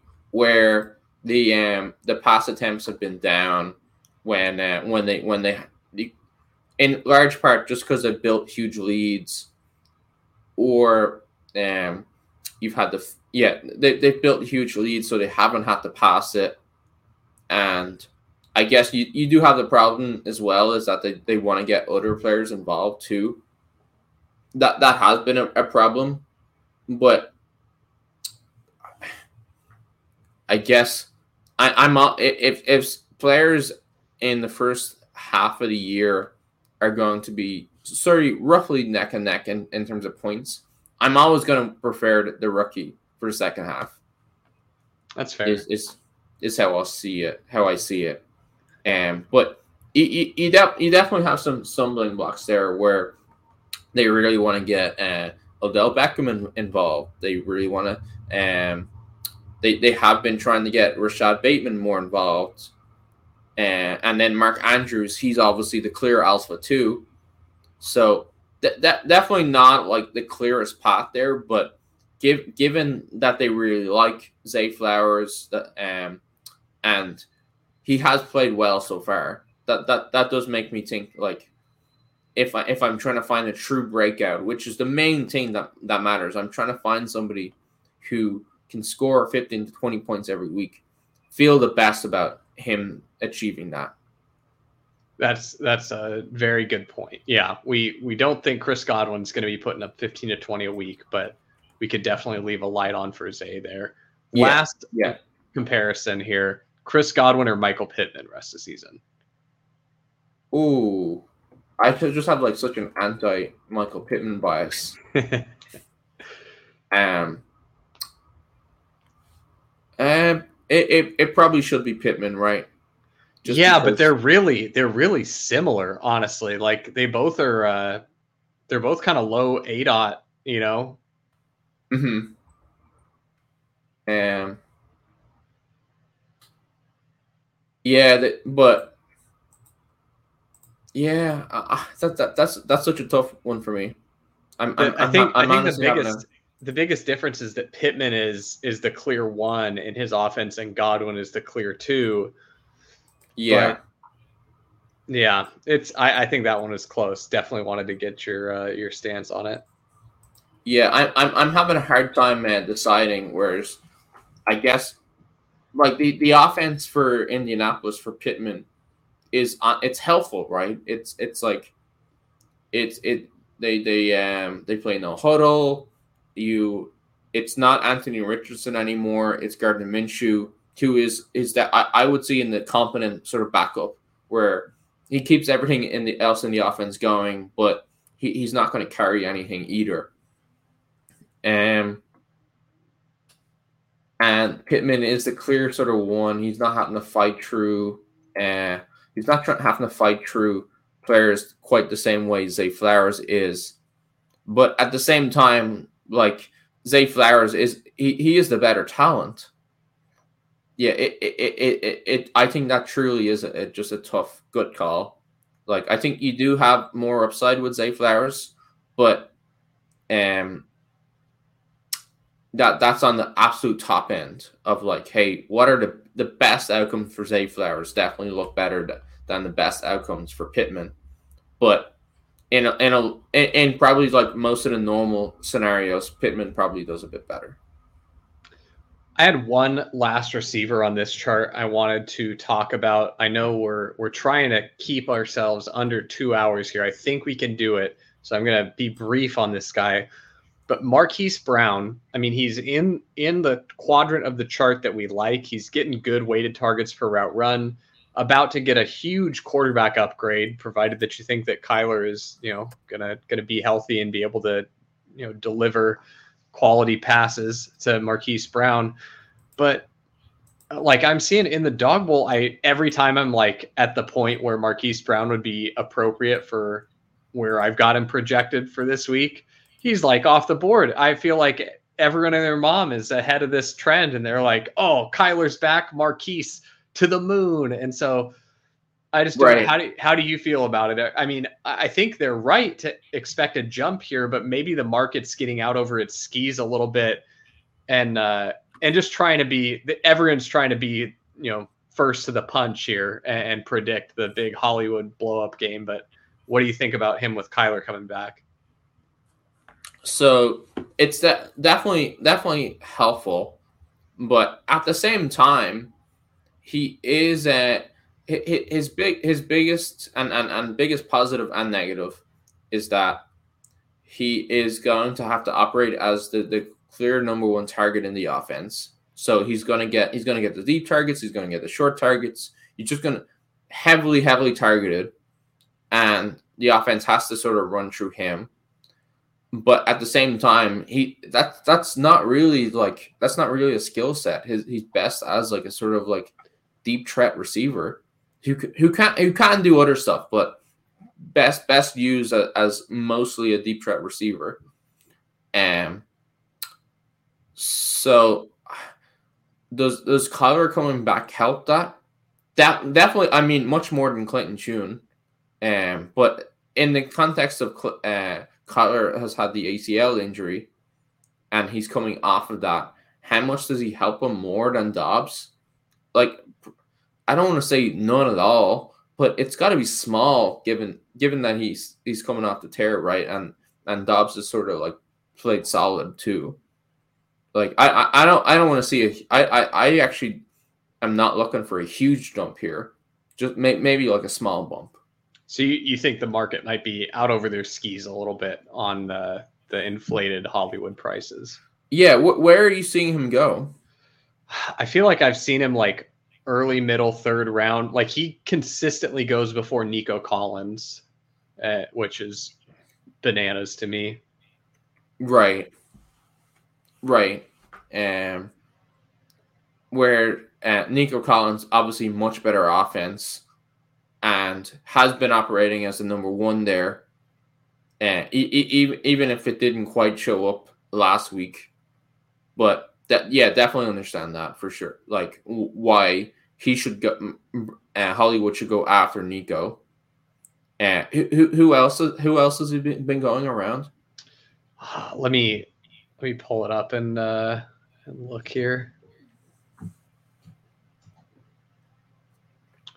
Because I, I feel like he's consistently going ahead of ADP too. Right. I uh, like I'm looking at the Nico ADP or not Nico ADP, the Hollywood ADP of 34.9, but based on what you're saying, that's probably yeah. That's probably not quite clear. But yeah, no, it's uh he, he's certainly going before that. So I'm looking at the main slate now.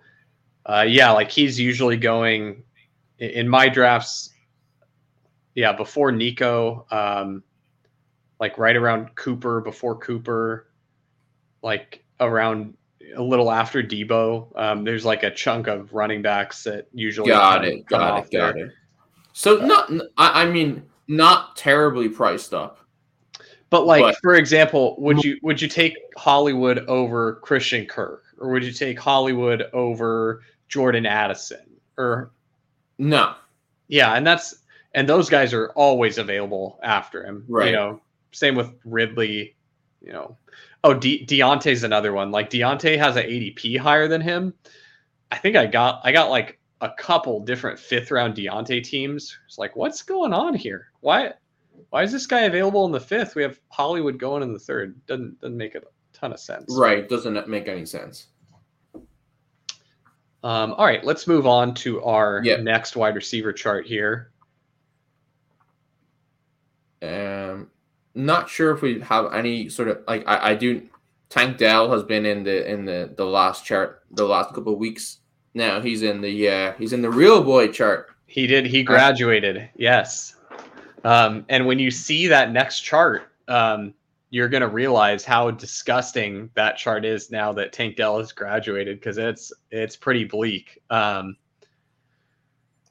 I guess the only thing that, that, I'm seeing to talk about here is uh, Jaxon Smith-Njigba. Where I, I wanted to ask you about him this week. Um, you, you, think he's a viable play this week against that Washington pass defense? I mean, it, I think if you're playing uh, Geno Smith and and JSN is going undrafted, then it, it, it that seems pretty viable to me. But it's also like I I know you're not um I I'm not terribly confident that you should be just like smashing JSN over like Tyler Lockett, for example.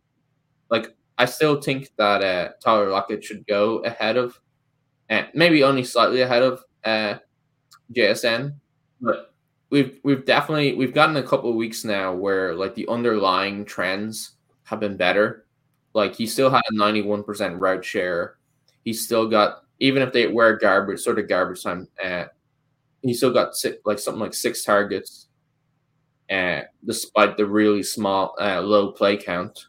So, I I definitely think the the pathway is there for like a big smash JSN game. So wouldn't would not shy away from playing him at all in in, in sort of dog bowl stuff, and would consider starting him in uh, in in in redraft or managed where you, you don't have any kind of options that you're confident in. He, he, he would be a good sort of like plug and play, I think. Yeah, uh, fully fully agree. I have uh, he's gone undrafted in some of the rooms I'm in. He's drafted in most, um, but usually a last round pick. I did get sniped on a JSN team one time, uh, but yeah, definitely a guy that I'm interested in. Um, I don't think that, uh, for example, I don't think DK Metcalf should be going at pick 20 and then Mm. Lockett and JSN. Exactly. Yeah, 100 percent agree there. Uh, here's here's one that I'm I am interested in this, and this is uh, going back to my disgusting Taylor Heinicke play that you tried to talk me out of. But Drake London looks like the kind of receiver I should be pretty happy to play, right?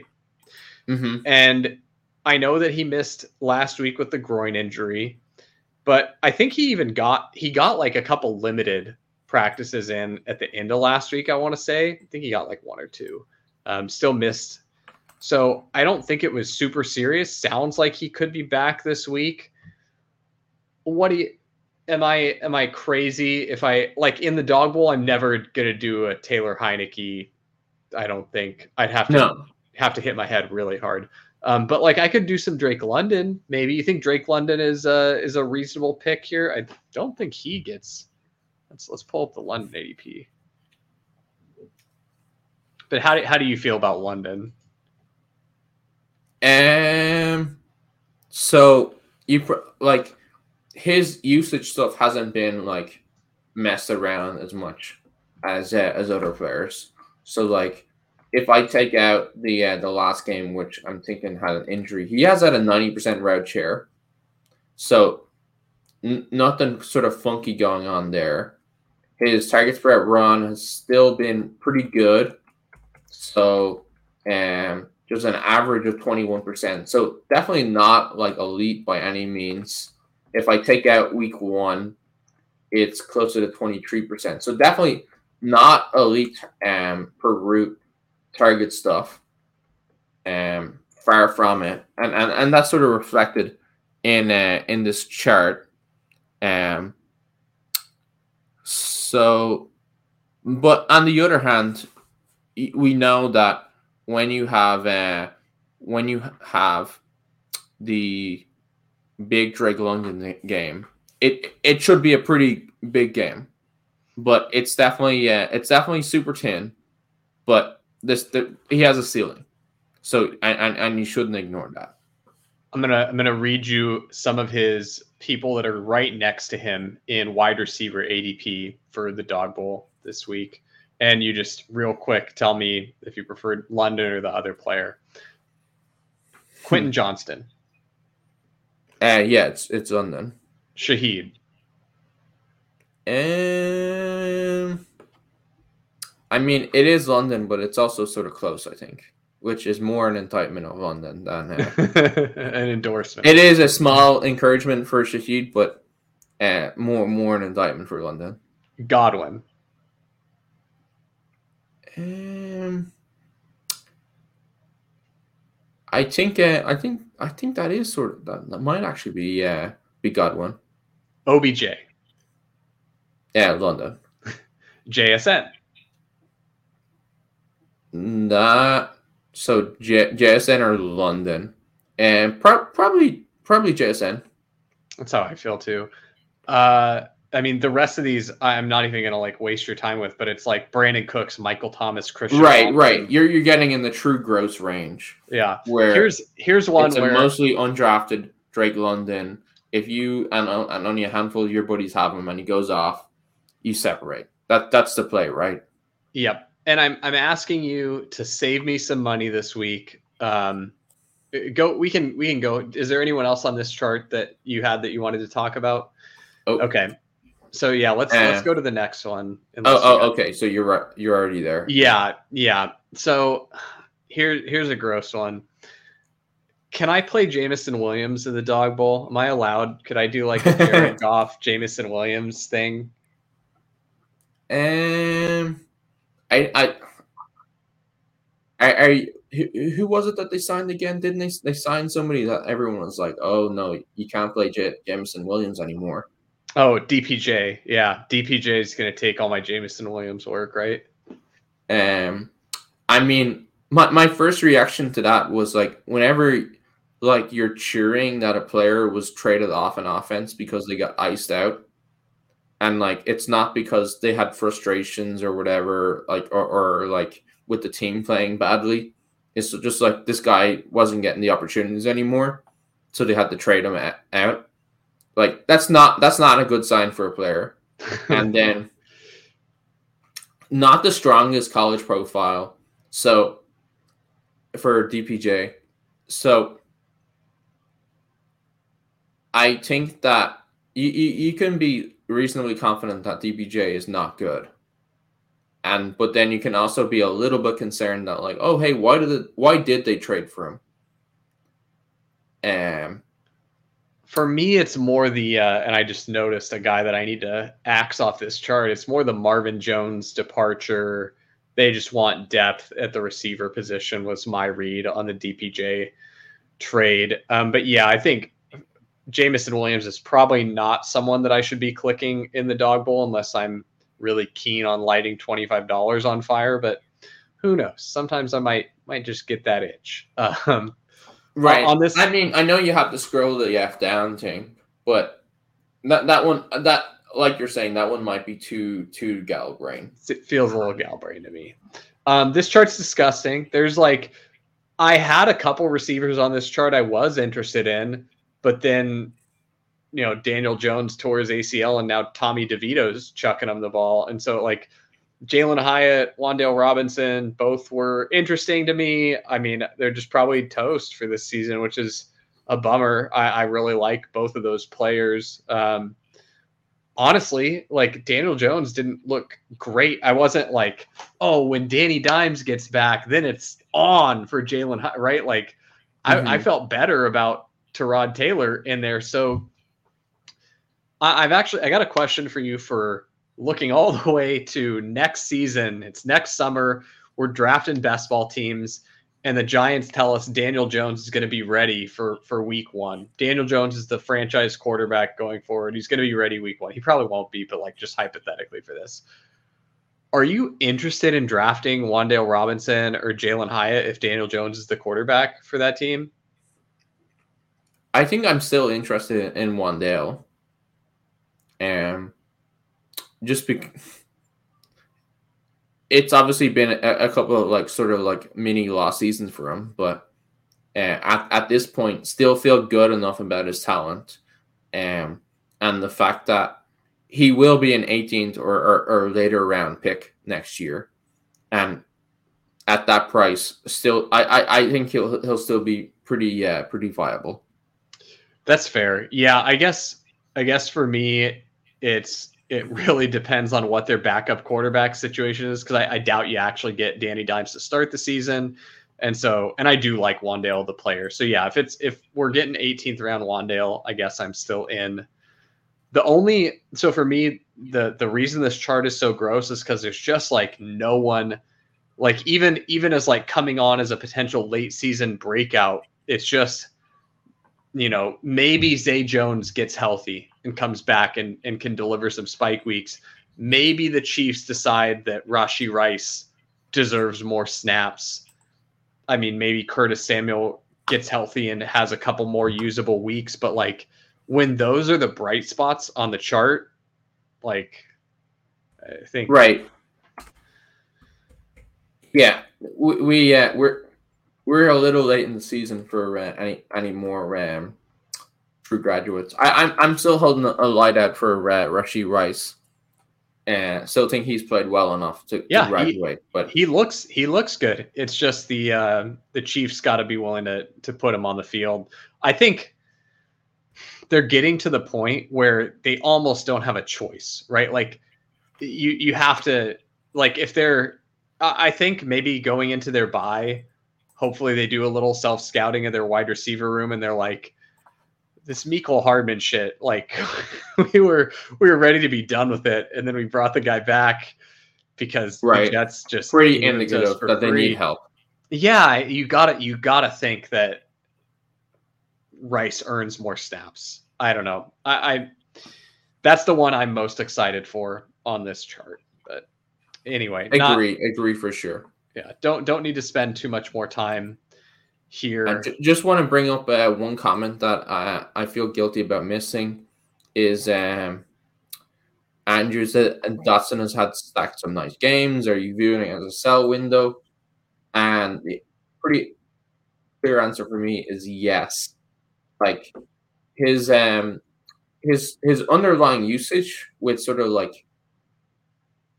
18 to 20 percent targets per run, and then uh, somewhere like his his aDOT hasn't been that high either, and and and then he's happened to catch the touchdown.